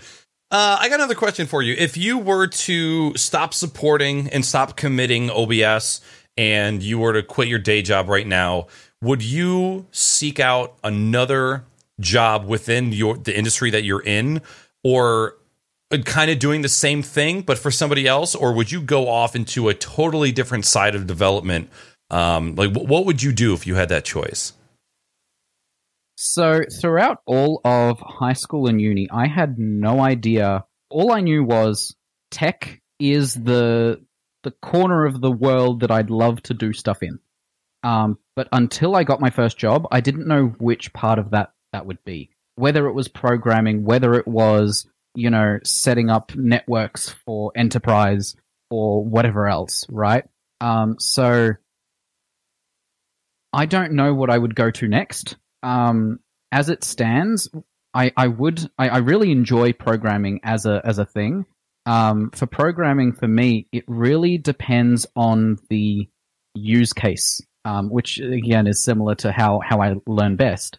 But um, I've worked at my current company for uh, since late 2017, um, and we do smart water and gas meters, um, where we we build a physical attachment to those meters, which tracks the usage. That gets sent up to our backend, which then gets displayed in a front end I build. Um, and for me, I see that as beneficial to everyone, not just the people using it, because um, people who know how much water they're using are, you know, tend to use less, and all sorts of things in that area. And if you know, this system can, you know, detect if someone's water is leaking, and there's a notification system to then notify that that customer, hey, your water's leaking, and we can even shut it off for certain setups and stuff like that, right? Oh, so, so this is for the customer facing as well, not just for your management. It's it's primarily we we our customers are the big um, you know water departments or you know gas departments in different countries. Uh, we've got South Korea and Japan and Australia. Um, I think there's some stuff happening in China as well. Um, but the main use case is those individuals. Um, in South Korea, uh, uh, sorry, the, in, the the the companies, right, the the departments, and in the case of South Korea, the water department, uh, as part of a, a greater thing in in that country, has a thing called a health check, where essentially, if the person hasn't used any water in a certain number of days, then they actually send police over to make sure um, you know, in it's usually used for um, you know, the older generation where you might, you know, they don't have someone looking after them. So, you know, they send out police after 2 days of you not using water to make sure you're okay, right? And having a system that gets readings from the meter every um, hour and forwards that to our system every 12 hours, being able to go, hey, this person hasn't used water in two days and we don't know why, we'll go check on them is infinitely more useful than um, my first job, which was mobile apps, because um, the creative director for my first job started a new company, and I worked at his company for a month last year when my company went under for a bit. Um, and they the way they do things is basically customers come in being like, "Hey, I want a mobile app that does this," right? And the thing is, this is always something that has ten other existing apps out there. Um, and so for me, after a month, I was like, okay, I'm I'm going to go back um, because I don't see the benefit of making yet another fitness app for business, right? Um, I I don't see the benefit to anyone of uh, they they also had a podcast app that they did it for a different client, and as someone who listens to a lot of podcasts, I was like, I know exactly what I want out of a podcast app, um, and so I tried out their podcast app, and I was like, "This is literally Google Podcasts." Um, they they had literally grabbed screenshots um, from Google uh, Podcasts, like the original client, sent it to the devs here, and the de- the designers here had made designs based on that. Oh no! And the end result was Google Podcasts. Um, and I just don't see that doesn't feel meaningful to me. So as long as I'm doing something that benefits someone in a meaningful way, whether it's you know in a support channel in OBS where if I can help one person, I'm already happy, right? If I can help 10 people in an hour, even better, right? Um, or if it's, you know, adding features to something like OBS that makes people's jobs easier, right? Um, all of this to kind of improve lives, even if it's indirectly, is is what works for me. So I don't know where I would go next if you know I left OBS and front end web dev, but it would have to be useful to someone. Gotcha. I was just having a conversation with my girlfriend a couple days ago, and she she works for um, a company doing account management, but due to COVID, they've had to switch things up, and she's had to re-dabble into customer service. And you know, she says, "I wish that I could just help people and enjoy it, but." Because she's an introvert, helping people, especially disgruntled people, just drains the absolute shit out of her. Where I can sit on phone calls and do tech support all fucking day long. Is it tiring? Yeah, but I too get a sense of fulfillment out of that. So you definitely have to be a type of person to do that all the time, um, let alone volunteer in a Discord and do that all the time. So hats off to you. Um, side question is there anybody who opts out of that water tracking? Like do, does anybody say like i don't know if i want you knowing my water usage because they feel like somehow that's going to tell a story about them that they don't want anybody to know i don't really know. Okay. I'm just the front end web developer who makes the fancy ui for all the back end stuff. Gotcha. Um my guess is that the water company themselves probably communicates it through their um, their users. But it, I do know that, for example, even though um, I have no access to this information, I do know that the water meter we have attached to our house actually has a digital display on it, and it does send information out. I don't know if that's something we can opt out of, but I can physically go outside and look at the display to see how much, um, you know, we've used in the house. Um, so I don't know. Um, I would hope that there's a way to opt out purely because people should be given the choice. Um, but I think in terms of something like that, the while individual water usage does add up, you know, multiple houses, whatever. The big one that's fascinating is they also have these meters hooked up to like factories and big warehouses where they're going through so much water every day that the amount of water a regular person uses is completely inconsequential when compared to that. Mm. So it's it's more a matter of how much uh, gas is also super fascinating in that way where um, gas pressure is a very important part of being able to get gas to the end of the street, right? You don't want to push too much and cause issues, but you don't want to push so little that you can only reach the front two houses and then everyone else down the end never gets any gas, right? Um, or if the two houses out the front are using a fair bit of gas, being able to dynamically go, I need to send more to to the pipes further down um, is is useful in that aspect. Um, so there are there are use cases where it's all about making it more efficient for everyone rather than spying on your particular use case. Sure.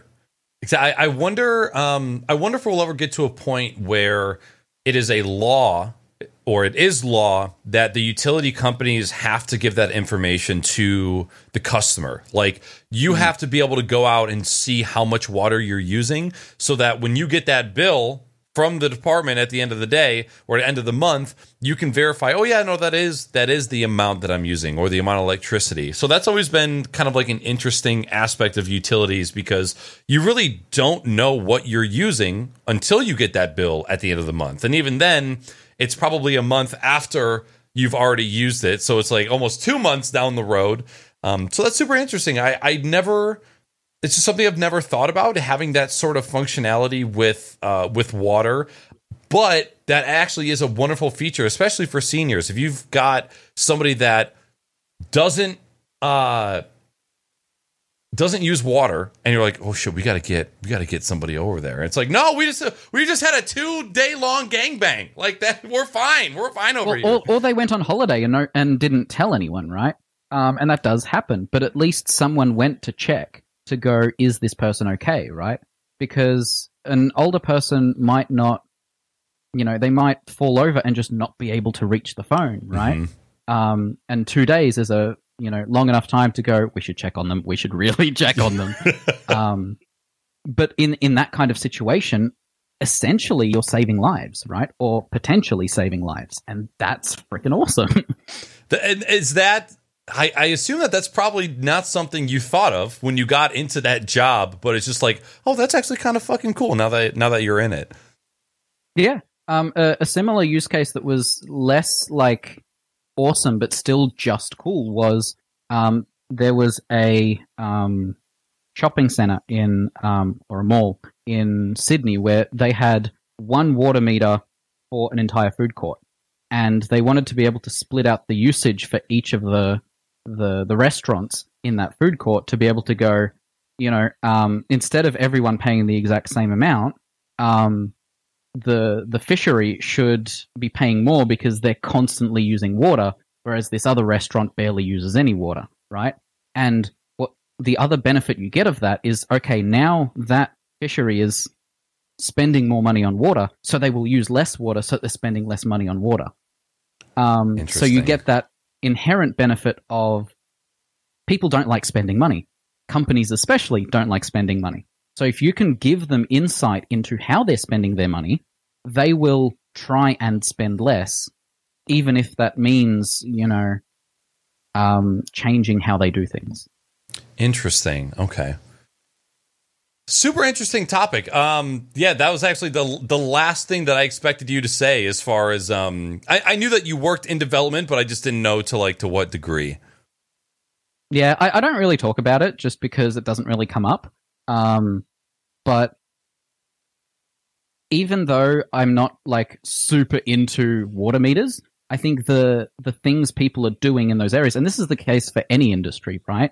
A lot of this stuff doesn't get talked about, or does get talked about, but in small circles, in specific forums, for example, um, or certain circles on Twitter, or certain you know hashtags on TikTok, right? But everything people do to kind of make things more efficient um, or safer is fascinating. I agree. I agree. One of the uh, one of the last questions that I have for you, and this is something that I'm super intrigued to ask. If there has been something that you've worked on within OBS that just ended up not being possible, is there something that you had a hand in, or a bug that you were trying to troubleshoot that for whatever reason you just had to abandon because it, it just wasn't going to happen? I have about 20 different feature branches for OBS that currently I have not been able to get to work for various reasons. Okay. Um, there is always something that I'd like to like to do or like to try, or an issue I'd like to solve, but either I don't know certain areas well enough, or I can't come up with the right solution that doesn't introduce other issues to potentially make that something that would be worth merging. Because one of the big things for something like OBS um, is Jim's the main guy, right? He is the one who okays basically everything, right? Everything has to go through him. And there's a level of I don't want to give him unnecessary work because he's already, you know, focused on so much. But also I can see because any extra feature we add to OBS is something that will have to be maintained and tested and verified every single update.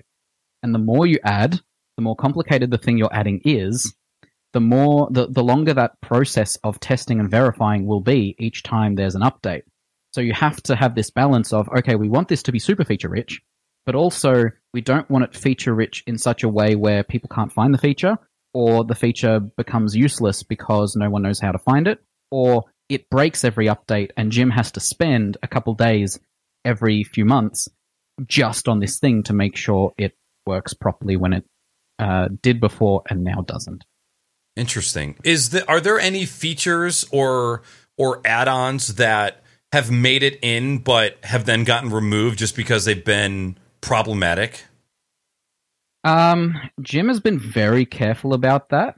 Um, there have been features. The the most recent one was we were making. Uh, so Palakis, who makes the OBS NDI plugin and the OBS WebSocket plugin, um, he made a branch for um, uh, track matte stinger transitions, which would allow you to have two videos side by side, one that's black and white, one that's your actual thing, and it can use those colors to determine which parts to show the original scene on and the next scene on, so that you don't have to have any part of the video transparent, which means hardware accelerated uh, stingers, but also gives you a lot more variety in how those uh, transitions look and a lot more creative uh, control. Um, after that, um, uh, one of the other guys who contributes like little UI improvements all the time, um, he submitted a thing that would allow you to add filters to um, transitions. And oh, initially that seemed super neat, and we were like, "This is awesome." And then that got merged, and then a couple days later, we were like, "Hang on, the filters that we apply to transitions affect the scene before and after for the duration of the transition." And because of the way um, the layering works and the scene composition works, there is no good way with the current internal design to add filters onto just the thing that's overlaid on everything without affecting the things behind it in that particular, um, just because the way filters are structured internally. So we were like, oh, that's super, uh, you know, that's a bummer, but at least we have track matte stingers that would allow you to still do things that would be just as cool. Um, but you know the the filters on on transitions didn't end up working. Um, there there do tend to be a couple features like that where it's like it gets merged in, and after being in the nightly for a couple days, someone comes up with an issue that we go, oh, that's an easy fix, and someone else submits another fix for it, or someone else, you know, goes, you know what? Thinking about how this is implemented now and how much effort it would take to try and fix it, fix this particular issue, we're going to have to revert this. Um, and that usually happens um, between the code being committed to the repository and beta. Like it, it almost never happens once we're in beta because once we're in beta, we're pretty happy. We, we tested ourselves before actually, um, you know, letting it out into the world. Um, so you have that kind of buffer of us. Now, in in that vein, most of us don't use OBS as heavily as a lot of big streamers do or big productions do. Sure. We just have a few test scenes and we flip between them and go, everything looks okay, and we close it, right? Um, we had one build where um, the the the 32 bit uh, OBS would crash on startup, but the 64 bit was fine, and we all tested 64 bit. So we released it, and people started coming in being like, I can't launch OBS anymore. And we're like, oh, whoops. So we had to release a, a fix for that, right?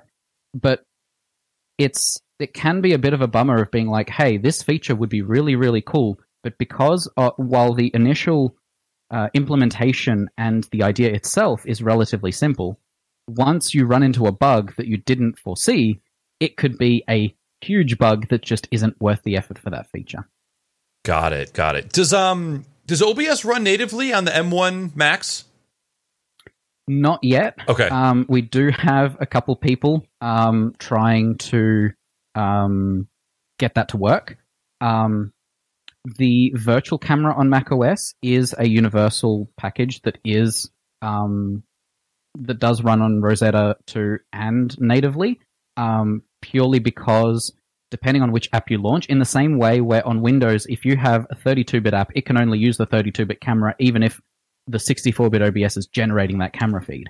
Um, oh, so OBS has for, for both game capture, it has two DLLs, one for 32-bit, one for 64-bit, and for the virtual camera, it has a 32-bit camera and a 4-bit, uh, 64-bit camera, so that each of those programs who can only interact with um, the architecture that they're designed for um, you can essentially have a translation layer that goes from 64-bit to 32-bit for that program. Um, on Mac OS, we OBS itself runs on Rosetta 2, which is their you know um, 64-bit to to ARM translation layer. but the uh, the the DAL plugin itself, which is loaded by those programs, is a universal package that contains both the ARM M1 architecture and the 64-bit architecture, so that the program can then request the camera, and OBS sends it onwards.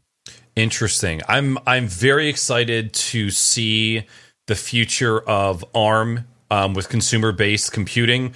Um, I'm yeah. I'm an Apple fanboy who doesn't have any Macs. I only have the other peripherals like my phone, my iPad, my AirPods and stuff. Um, I used a MacBook Air at my last job, but I had to leave it when I left, and I just I abs- I love Mac OS as a productivity machine um, for the graphic design, the photography, the videography, um, and then just general operating system. I, I love, I love the ecosystem um, of iOS and Mac OS and how they all work together.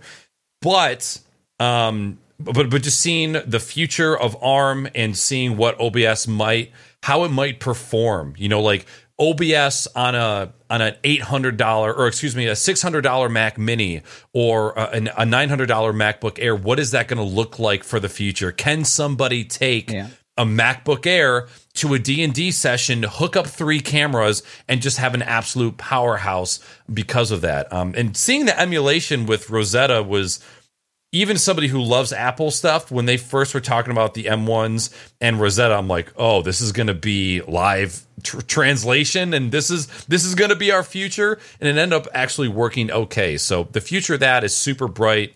I'm pumped, um, and I actually I hadn't even looked to see if OBS was running natively or not. So thanks for uh, cl- clearing that up. It's it's fascinating the direction that Apple has chosen to take. I think a lot of people, myself included, were like, okay, so what you know them switching to ARM initially, I was like, how is that going to work? Um, and then you see some of the performance benchmarks with Rosetta 2, and you're like, wow, this would actually work. And then you go, okay, but Microsoft has been trying to do ARM stuff for like eight years. Why, why the immediate jump on Apple that it works first time for a lot of apps? Not every app, but most apps. Whereas for Windows, it just they initially had what the Surface RT that was Ugh. ARM, and you you couldn't run 32-bit or 64-bit apps on it, and you know that's such a limiting experience. To Apple out of the blue goes, hey, here's our new lineup. Here's M1. Here's existing software just working. Um, voila! And it's like, what? Yeah, what the hell? Microsoft must have Microsoft must have been like, how do we do that? Yeah. like there's I think every every company in that aspect has their own challenges they're trying to solve. And for someone like Apple to bring in ARM and be able to just make a lightweight machine that doesn't have any fans, that runs quietly, that doesn't get too hot, but still is, you know, performs very well, that is a breakthrough on its own. And then if Apple doing this pushes Microsoft to do the same thing because originally um, they scrapped um, Windows 8 RT, um, and then for Windows 10 they've started doing something called Windows on ARM, which provides 32-bit um, emulation, um, and it performs very poorly. Um, after Apple announced 64-bit you know emulation on their ARM chips, Microsoft like a couple weeks later were like, "Hey, by the way, we're working on it too." Um, and they have released um, insider builds that have 64-bit emulation. I haven't seen any performance uh, performance benchmarks for it, but clearly they've been working on it. They just haven't been able to get it to a point where they're comfortable sharing it. Mm-hmm. Whereas Apple just out of the blue, and this is something Apple does all the time, right? They're completely silent on what they're working on, and then they release something, and you're like, "That's neat. Yeah. I would like that." Um, and pushing computing in that direction, I think, is fascinating because I think there's a challenge at the moment a lot of people have is what does computing look like for me as a consumer, right? There are people who have iPads that they barely use or use exclusively. There are laptops, there are, you know, uh, convertible laptops, there are desktops, there are all in ones, and you have all of these potential avenues of using, you know, software and the web to, to do whatever you want to achieve but being able to go, hey, uh, when when I was working at my first company, everyone was on a MacBook, um, because it was most of the people in um, in the Melbourne office was um, not the, on the development side, they were more consumer facing, right? They would have meetings with clients to go, hey, what are the requirements of what you want to do? Um, and they were all on MacBooks. No one really had a desk that they always sat on. Um, they could literally grab a laptop, go into a meeting room, and then come back out, and someone's at their desk, so they sit somewhere else and continue doing their work. Um, and the more you can kind of give people that freedom of um, doing the work they want to do wherever they want, while still being as productive as they would be sitting in front of a powerful computer with three monitors, that is awesome. So yes, it'll be interesting to see where Apple takes this next and how the competition handles um, a p- possible transition to ARM. Whether we all, you know, in 10 years end up being on ARM in the same way that 32 bit isn't common anymore. Every machine up until this point has been 64 bit almost exclusively. There have been edge cases, but for the most part, 64 bit. Will we be at a point where 64 bit apps are the legacy apps and it's all ARM because everything is much more interconnected in terms of CPU and GPU and it all just performs well without the the downsides of having a hot laptop sitting on your lap, right? I wonder. I, I'm trying to been. I've been thinking lately. What route is Apple going to go? Are they going to take? Because I, I have an iPad Pro for my laptop. I don't have a laptop at all. I have a work laptop strictly for work. Um, I really don't have a need for a laptop because I'm always sitting in this chair in front of my my battle station. Um, but I love the iPad for what it is. I wonder if they will have iPad OS, but if you were to go dock it and plug it into two two monitors, would it flip into Mac OS on ARM and you could use it like a regular computer, use a keyboard, use a mouse, and because the apps are trans can be translated back and forth, would they go that route or are they going to go we're just taking Mac OS and it's now just Apple OS, whether you have an iPad, uh, an iPhone. I don't think I think iPhone will still always be separate. They'll always have iOS, but maybe the the iPads take on Mac OS, and then again, like you said, whether you're at a desktop, whether you're at, at home, you're going to have this single machine that is able to easily adapt to its different environments. I am very um, very excited for that time because I'm somebody who I need to work at a desk. I also need to work portably, and that is still not the greatest experience with Teams and OneDrive. And I'll give Windows 10 credit. Bouncing between a laptop and a desktop as a tech on the go is quite a good experience, but it's it's a very very high barrier to entry. So for like for an everyday person, if you try to tell them about OneDrive and Sync and, and Teams, it's like it's way way too much. Um, but I would love to see um, that sort of ecosystem baked into the Mac operating system as well, because I think that there is um, there's a huge market share for that. We've we've definitely seen attempts at that. We've seen um, even my Huawei phone does have if I plug it into a monitor or a TV, it does have a separate desktop like environment that allows me to have multiple windows open and do stuff. And that was something that um, Windows Phone did originally try to do with uh, Continuum, where you plug in your phone to a little dock. I think I've got one somewhere here, and you literally um, connect a keyboard and mouse to that dock, and you do everything from your phone. You get your phone notifications and everything, but because it's a Windows phone, you have Word, you have PowerPoint, you have all of these programs that are almost as feature rich as their desktop counterparts, but enough for you to do something on the go. I think it'll be fascinating to see what those physical form factors look like as well, on top of how we adapt the software. Um, purely because everyone has a phone in their pocket. Um, and making that more usable, I think this is where the foldable phones are fascinating because you get that extra bit of screen real estate while still not compromising on it needs to fit in my pocket. Um, so there are so many directions we could go. I think the the issue we have at the moment is that everyone has a glass slab in their pocket that is very they all look the same and I personally have always been against everything being a touchscreen. I yes. I think there is a huge benefit to being able to click on something without looking at it and knowing you clicked on the right thing. Um, I I have woken up countless times in bed, grabbed my phone half asleep, and just tapped on things with my eyes closed because I'm, you know, still not awake yet. And then opened my eyes and gone, oh, I don't know how I got there. That was not my intention.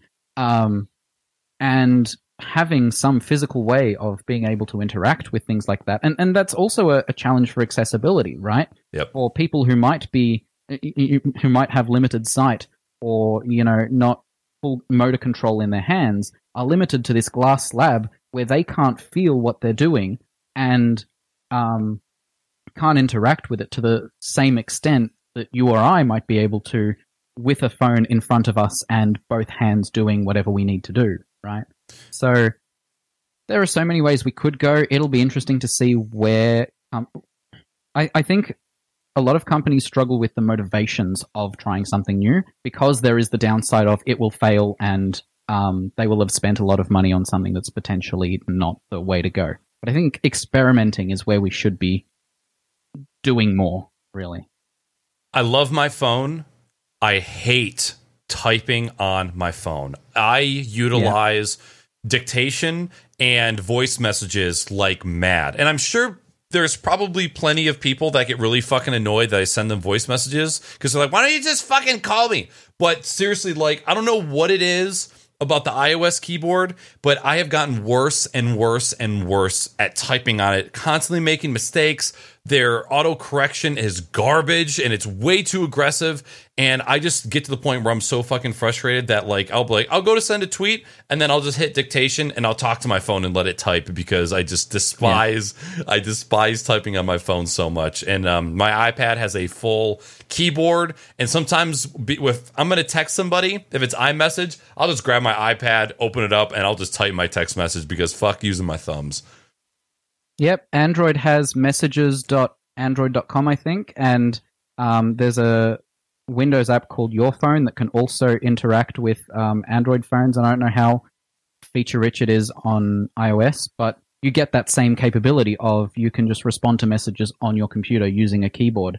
Um, the the beauty of something like dictation is that benefits you as a side thing of I don't like to type on a touchscreen, but it also benefits the people who can't type on a touchscreen for whatever reason, right? So you get that feature that is designed for one audience, but is useful to anyone who chooses to use it, who knows it exists. Sure. Um, I the only I hate writing on my uh, phone as well. Um, I know what I want to write, but it never comes out the way I want it written when I use my phone. Um, so like I've I've been using shape writing on on the the phone for ages, which is much better than typing individual letters. Um, shape writing. Yes. So basically, I don't know if I can show this as well. Let me quickly pull up, say, Twitter. I don't know how well this will look. Um, so, uh, what's it doing? Um, that's not what I clicked. That's what I clicked on. If I, um, oh, I, it's like uh, swipe swipe texting. Yeah. Gotcha. Okay, I gotcha. So I'm like, what is this fucking this shape texting? I've never heard of this before.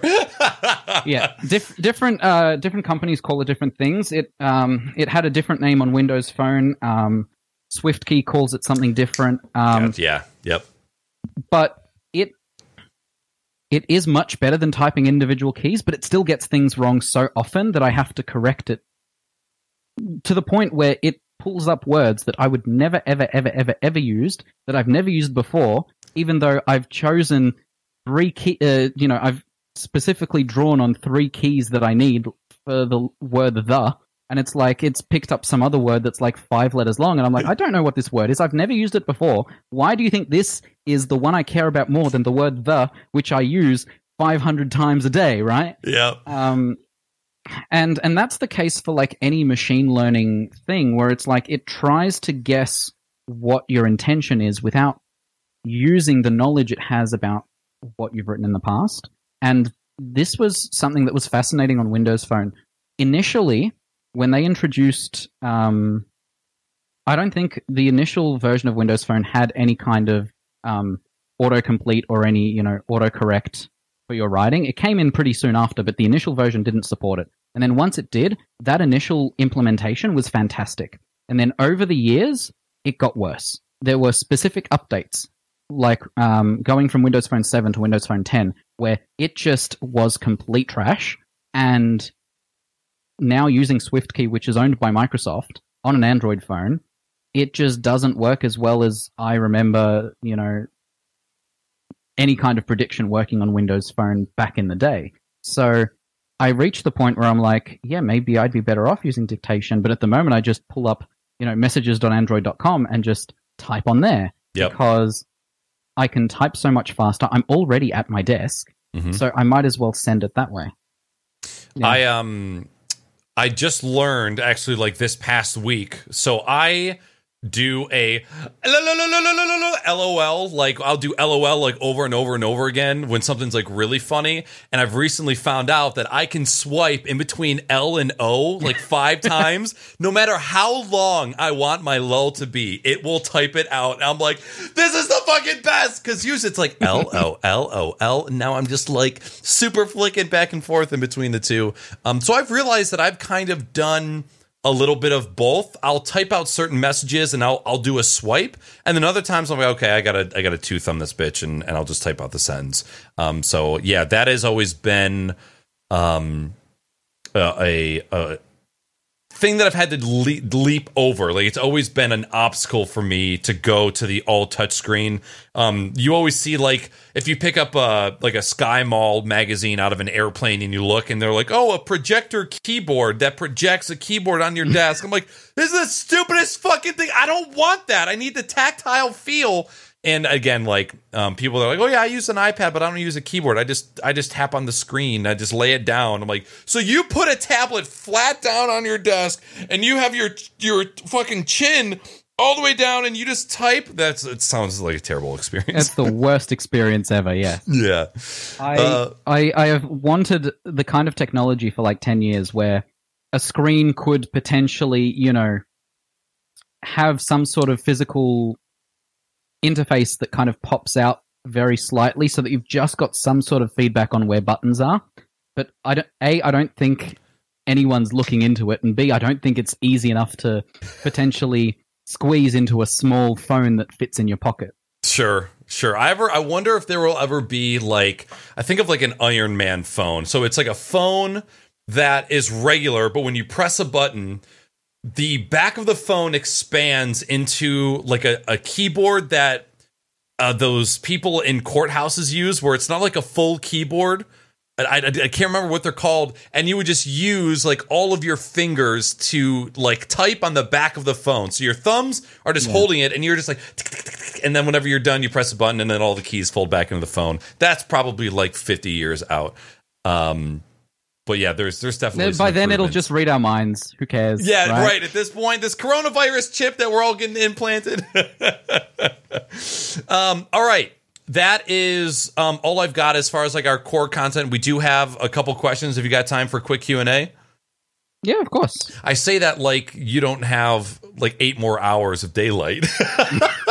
I, I keep Yep. forgetting. Um, all right, only just hit 2 p.m. I'm here all night. Fucking awesome. Uh, first question comes from Jellybean Joey. Let me do a quick refresh. Wizard, what are you running your mic DB wise at in the Windows recording level? Are you using, uh, I'm sorry, are you running Voicemeeter or virtual audio cable into Audition? And finally, do you run VST filters in OBS? So if you need me to rehash any of those questions, just let me know. Uh, yeah, that's fine. Um, so I, I actually was the one who showed you a little tutorial on um how to check the um volume in a mic um in Windows, and I have that set to 100%. Uh, sorry, 0.0 dB internally. Um, which let me quickly pull up my mic. Oh my God, that's right. That was you. 52%. Yeah. Okay. Yeah, that was um because I remember when I first had that question of is 100% recording level in OBS or I'm sorry, in Windows the same as on a fader on a mixer which would actually be like 110 to 115%. Um so that that's uh that's super interesting. And then um so go ahead with the other questions. Yep. So so I have it set to 52% in in Windows, and then that goes into a virtual audio cable, um, which is the virtual cable internally is set to I think 100%, because that is 0.0 dB for the virtual cable. Um, and then all the filters I use are purely within Adobe Audition. Um, in terms of filters in OBS itself, the only filter I really do is a color correction on my camera. Um, outside of that, the feed that I send out in my streams and in calls like this are completely unfiltered from that aspect. And that's how I like to do my audio is getting it tuned before it even hits OBS so that if it needs to go anywhere else, it can without yes. issue. Um, I am so I've actually been toying around this for a while from like 2019 to 20 like late 2020. I had my recording levels on both my gaming and my streaming PC at 55.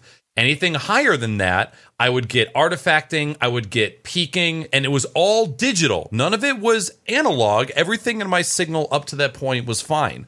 Um, what I realized was even though I had my aux send knobs on my mixer at 12 o'clock, I was overloading the.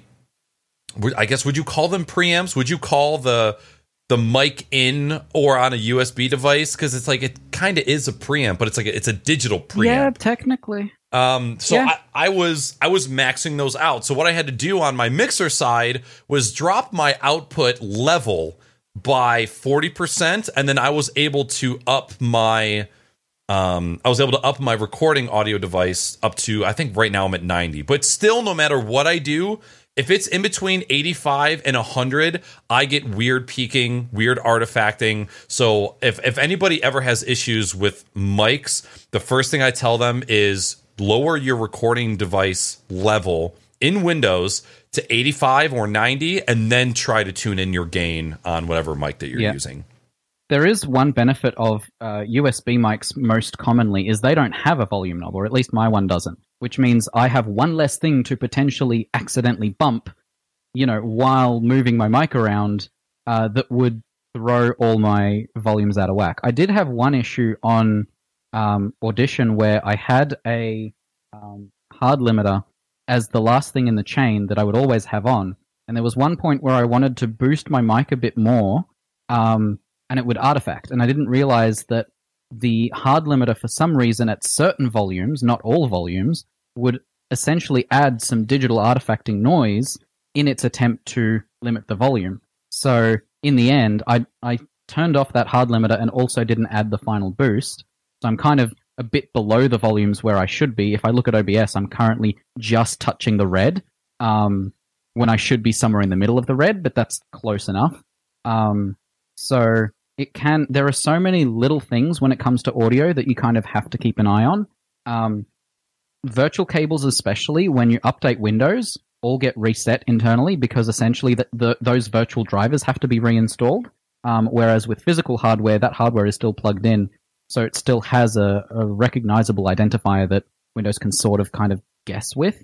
Um, so every every little thing can break. It's it's kind of nuts. I have the virtual. I don't know if it's the virtual cable I have or if it's Audition. But if I leave Audition running for most of the day, then Audition will either crash or um, or my mic will start to crackle, and just restarting Audition fixes it. I have a button on my Stream Deck specifically for reopening Audition with the specific project file, um, so that if it does um, disappear on me mid conversation, which has happened as recently as two days ago, um, I can just click that button and be talking again. It's one of the reasons why I have Audition visibly on my left monitor at all times, because there's nice big green bar that shows me, hey, the mic is being picked up. And if it's the, I had one issue at work where we do our weekly, like Friday meetings on Zoom, but our daily stand ups are done on Teams. And my mic was working fine in Teams and then would be horrific to listen to on uh, Zoom. And eventually, what I ended up doing was I started using the web version of Zoom because the audio in Chrome was behaving correctly. It was just the Zoom desktop software that was struggling with the audio. And I had tried everything, even restarting Audition directly before talking, and people would be like, "We don't know what you're saying. The audio is that bad." So interesting. The it's everything can can affect it, and it's frustrating because audio. All you're trying to do is get your voice cleanly out to the person you're talking to, and really, I shouldn't have to have a virtual cable and five filters enabled just to be able to talk to you. But here we are. And that, the exact situation that you just described is why the Go XLR is successful and why I don't think it's overpriced. Because you, as somebody with all of that technical knowledge, you know exactly what you need to do when that shit breaks. But having virtual audio cable, audition, and then having to try and split that digital audio to different places if you want to, that's also that's a major fucking headache for a lot of people. Um, and that's why I always stand by certain things, the certain when people say that oh the Go XLR is overpriced, and I'm like, I don't think you understand what the alternative is. If you Yeah, have the, anything the more. benefits the benefits outweigh the cost for certain users. Mhm. For someone like you or I, there are downsides to having a device like that. Um, personally, I would love to have a fit. I, I use the volume knob on my um, keyboard all the time for changing volumes for when I'm watching YouTube or playing games. I touch that knob almost constantly because I don't know if it's me or the way I watch content, but everything is a different volume all the time. And especially for movies, speech is always just that little bit quieter than everything else. So I am constantly changing up the volume when someone's talking and turning it down during all the loud, shooty parts, right? Yep. Um, and I had the speaking of you know something like a Go XLR. I had a friend um, a few weeks ago buy a new uh, gaming headset, and that gaming headset supported having two audio devices in Windows, one for speech and one for game, right? Y- yeah. And while that headset is neat, and there is definitely a use case for it, for someone who has never touched audio in Windows, that thing is a nightmare because you have no idea how to set um, your, you know, Discord to go to one device and everything else to go to the other. And she's had a number of situations where the way the volume slider works is that you turn it one way and it is um, the mic or, or the, the the the voice, and the other is the game. And she has, by accident, turned that knob all the way to voice so she can't hear anything, um, and been confused why. Because volume in general is completely separate from switching between those two. Um, and while I, I understand the use case, I personally um, I have set my incoming audio to come in through a virtual cable that I then just enable monitoring in Windows, right? And I use Windows Game Bar to be able to control individual volumes for different apps, including that um, uh, uh, cable. And what I now do is, for example, especially in Overwatch, where the volume, I prefer to play that, you know, in a volume where I can hear what, what's going on around me, um, because 5.1 speakers. Um, but when I'm talking to someone, I need to lower that game to about 50%. And going into the game settings every time is a pain in the butt. Yep. If I just have to hit Windows key G and just slide that there, so much easier. But no one else is going to put in the effort to do that because why would they? I, I I actually never um thought about doing it that way because the game bar is actually fantastic. Like in its current It state, awesome. it is really really good. I was impressed when we first downloaded the um the Halo uh collection and we had to have that on and then I remember accidentally launching it. I'm like, "Holy shit. This thing is like NZXT cam on fucking steroids. I absolutely love this." Um and I have It's got built-in voice chat. It's got built-in messaging. It's got built-in achievements for your Xbox games. It's got volume for all of your apps. It's got um, CPU, GPU, RAM, VRAM monitoring, so you can be like, "Hey, why is my game lagging?" Oh, my CPU usage is high, without even alt tabbing out of the game. Like that's awesome. Imagine now Discord being baked into that if the Microsoft acquisition was to happen. Da-da, Yeah. Could be interesting. Very, very Um, interesting. Yeah. I, I see you have some thoughts on that, but maybe that's a conversation for another day. I I have so many thoughts. I I kind of Microsoft has a habit of doing their own built-in things and then just not putting in enough effort to make it really good. Mhm. Um, this was the case for um, uh, the Xbox stuff in general. Skype, when they killed off MSN or Windows Live Messenger and migrating people to Skype, there were just so many things that they didn't bother re-implementing that kind of made that entire ecosystem just fall by the wayside for other companies to just swoop in and go, "Hey, check out our software." Um, Windows Phone was less so that, um, in in their case, I don't think there is enough um, of a market for mobile phones for there to be three platforms because especially for del- developers that is a nightmare to have to have three different apps that you know uh, just to reach your audience Yep. um, but microsoft has a habit of making cool things and then just not improving on them until everyone starts using something else and then they'll kill it off because no one's using it rather than um, improving it so that people use it. Whereas Google will just kill off anything and everything and have 10 chat apps to boot, right? So different mentalities, I guess. Yeah. Uh, second question as uh, comes from Master Sly. As someone who is a noob when it comes to OBS and is looking into learning it, what noob friendly content would be best to learn from step by step, enough to get the basics under one's belt? Uh, I think the best place to start is EposVox's masterclass. Um, it's like four hours of content and it covers from the basics to the advanced stuff. Um, we do have a like four step quick start guide for OBS that is literally, you know, add a video source, make sure your mic is working, you know, hit start record and make, and test, test, test. Um, but in terms of the more advanced stuff, there are so many good video tutorials out there. I think Nerd or Die had a video series at one stage that, you know, covers the basics really well. There are a number of really good creators on YouTube, especially, but on TikTok as well, that are just trying to get the word out either for specific interesting features or just the basics that no one even knows about. Mhm. Um, yeah, so start with start with that uh, masterclass on YouTube, and then you can always go into the OBS Discord and be like, "Hey, I want to learn this particular thing, or I want more information about this aspect." We do have a couple wiki guides. Um, the most recent one that someone was really nice to to write up is scripting. When we released the ability to write Lua and Python scripts for OBS, we were super excited to see what people would do with them. But because no one has any where to start, um, you just end up with not a lot of cool scripts done. But once you kind of open up that gateway of going, hey, here's a guide to start with, and then from there you can follow other tutorials or ask other people who might know more, then you kind of have the opportunity to build up that knowledge and make cool things. Yeah, there's um in regards to the holy shit, I just lost my train of thought. What were you talking about before the the scripting? Uh, guides.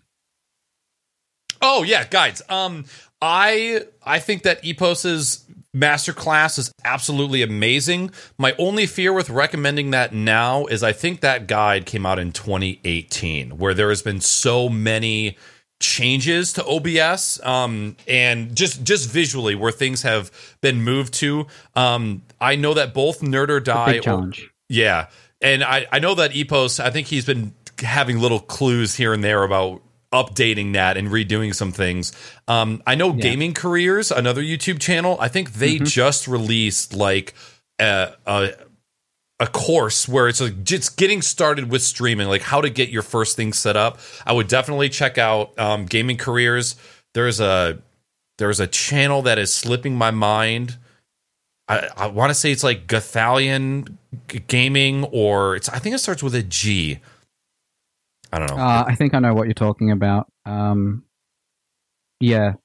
Uh, I can see the logo. I can see it. Goliath, I think.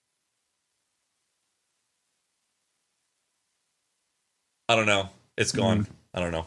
Um, oh yeah. Nutty. Nutty is another fantastic resource. He's he's very targeted regarding like if you want to do this one super cool thing, I, I I'll do a tutorial for it. And as as far as like getting third party utilities and tools to work with OBS, Nutty's fantastic for that too. Um, but yeah, I would say masterclass good place to start. Search for gaming careers most recent videos and see what kind of OBS guides they have uh, they put out recently. I, I need to put together like a list of good YouTubers that just release good videos. Yeah, Gale is is a very good uh um a channel as well. I actually have a Um, list. Um, on StrimWiki, there is a I can't remember the exact page. I think it is yeah, YouTube channels for tips and tricks. I'll post that in chat right now. Um, Yeah. I've got a, I've got a long list. Uh, where'd my There chat are even go? like smaller channels that just do like if you as a teacher want to do more with your um, you know, recordings for things, then you know there are channels for that as well that are more specialized and provide more um, detailed content specific to you rather than generic stuff. But yeah, there there are a lot of even generic things that are like, hey, you know, you want to do this thing with transitions here. You want to learn how to use this plugin? Go for it, right? There's just so much potential content to be made. Plus, you add on all the potential plugins that exist. Yes. And then you go, okay, well, there's probably about 10 different tutorials for each of them to give you different ways of using it or a different use case to use it for um, to, to better give you um, the knowledge you're specifically looking for. Last question from Jellybean Joey Is OBS on Android a possibility? So, mobile is so the the challenge there is the limited number of developers, um, because if if we're trying to focus on mobile as well as desktop, then releases would be less frequent. Features that end up being in those releases would be you know smaller, less less impactful. Um, there are a couple okay streaming apps on mobile. The big thing that we would see as the challenge if we were to make one on mobile is that on desktop we have the benefit of being able to encode on the CPU through X264 or through NVENC on the GPU, and you have this beautiful isolated chip specific for encoding that means nothing else um, runs into issues, right? And the thing on mobile, I think, would be the big challenge there is heat, because you have this tiny phone in your hand, and if you're trying to encode high quality video for extended periods of time, I don't think a phone is where you would want to um, put that you know level of um, of work. Um, that being said, um, if we did do it on mobile, it would probably not be a very similar experience to how it is on desktop. There would be a lot of features that you wouldn't get purely because a lot of the stuff on desktop is either very advanced in the sense that it takes some time to set up and um, it allows you to um, do so much more. Whereas on mobile, for most people, they either want to show their screen or they want the camera. And in that case, you don't need a full um, suite like OBS to do that. And if you do want to do that kind of thing, you might even be better off using an online service where you stream to that online service, it adds the overlays on top, and then all of that hard work happens, you know, away from your hand where your phone is getting really hot because it's constantly on with the screen and everything. I wonder how um, how common that is with mobile streamers right now. I know for the the majority they're just getting LTE antennas from their mobile provider, but I wonder if there's anybody that is utilizing like AWS with an RTMP server and is just throwing the stream up there, managing maybe having OBS running on a dedicated server like a VDS or something. Um, I, I, assume again for the the average person that's probably not as common, but I wonder if what if down the road, um, you know, a uh, Amazon actually sells a service where you literally go to your web server and you just see OBS, like an instance of OBS running, and you can just configure it like a remote web server and just go from there. And if that will be in the same way where Microsoft is moving to Azure and everything is becoming cloud, will instances of OBS, even for a home streamer, will that be something that is offloaded to a remote location? Will will we get to that point where that is like the norm? That that's super super interesting. I, I think right now there's a point where some people do that with laptops in their backpacks.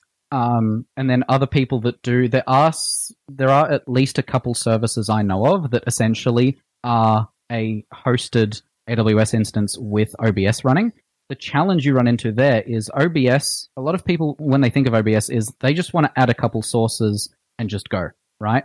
Um, what they f- kind of, and encode the video to send it out. What people tend to forget is sure, OBS needs something to encode with, whether that be a CPU or a GPU. But the actual rendering itself also has to happen somewhere.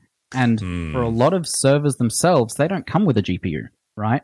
And that GPU is an extra cost. So wouldn't you be better off maybe streaming it from your phone to your home office where you have your own powerful computer with a GPU already and then forward that out? And there are people who have successfully set it up like that. I think there is a big concern in that aspect of um, usability and how much setup is involved and what happens when things break. Um, having to think about all of these potential fixes for the entire pipeline, where mobile streaming is huge, um, but I also think it's a different use case to people on desktop trying to use OBS. And while there are benefits to, for example, certain apps that do add a chat overlay or whatever else, that's a very specific use case that might be better suited to be specific to that use case rather than OBS, which is more a generalized thing that anyone can use for any purpose. Um, with as little as one webcam, you know, streaming out a virtual camera to Zoom like I am now, or you know, someone who's streaming out from from their home office with multiple cameras and computers and capture cards and all this other stuff to to kind of build out a, a proper setup. Gotcha, gotcha. All right, my dude. Well, that's all the questions I got on the Q and A, and unfortunately, that is also the end of the podcast. So, what I'd like for you to do, um, if you want to do a quick self shout out, if you want to sell out anything, announce anything uh, that you got going on, share any social media, the floor is temporarily yours. Man, I wish I had more stuff to shout out. Um,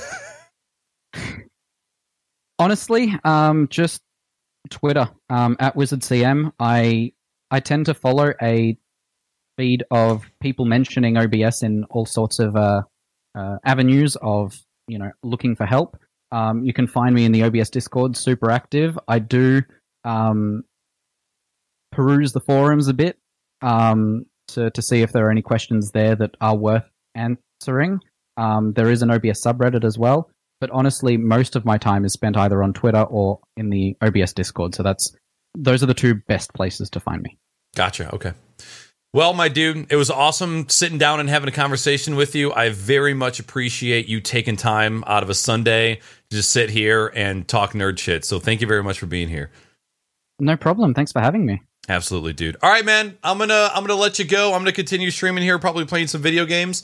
Um, but we'd love to have you back sometime, and uh, hope you have a great rest of your Sunday. Absolutely. You too. All right, later, man. See ya.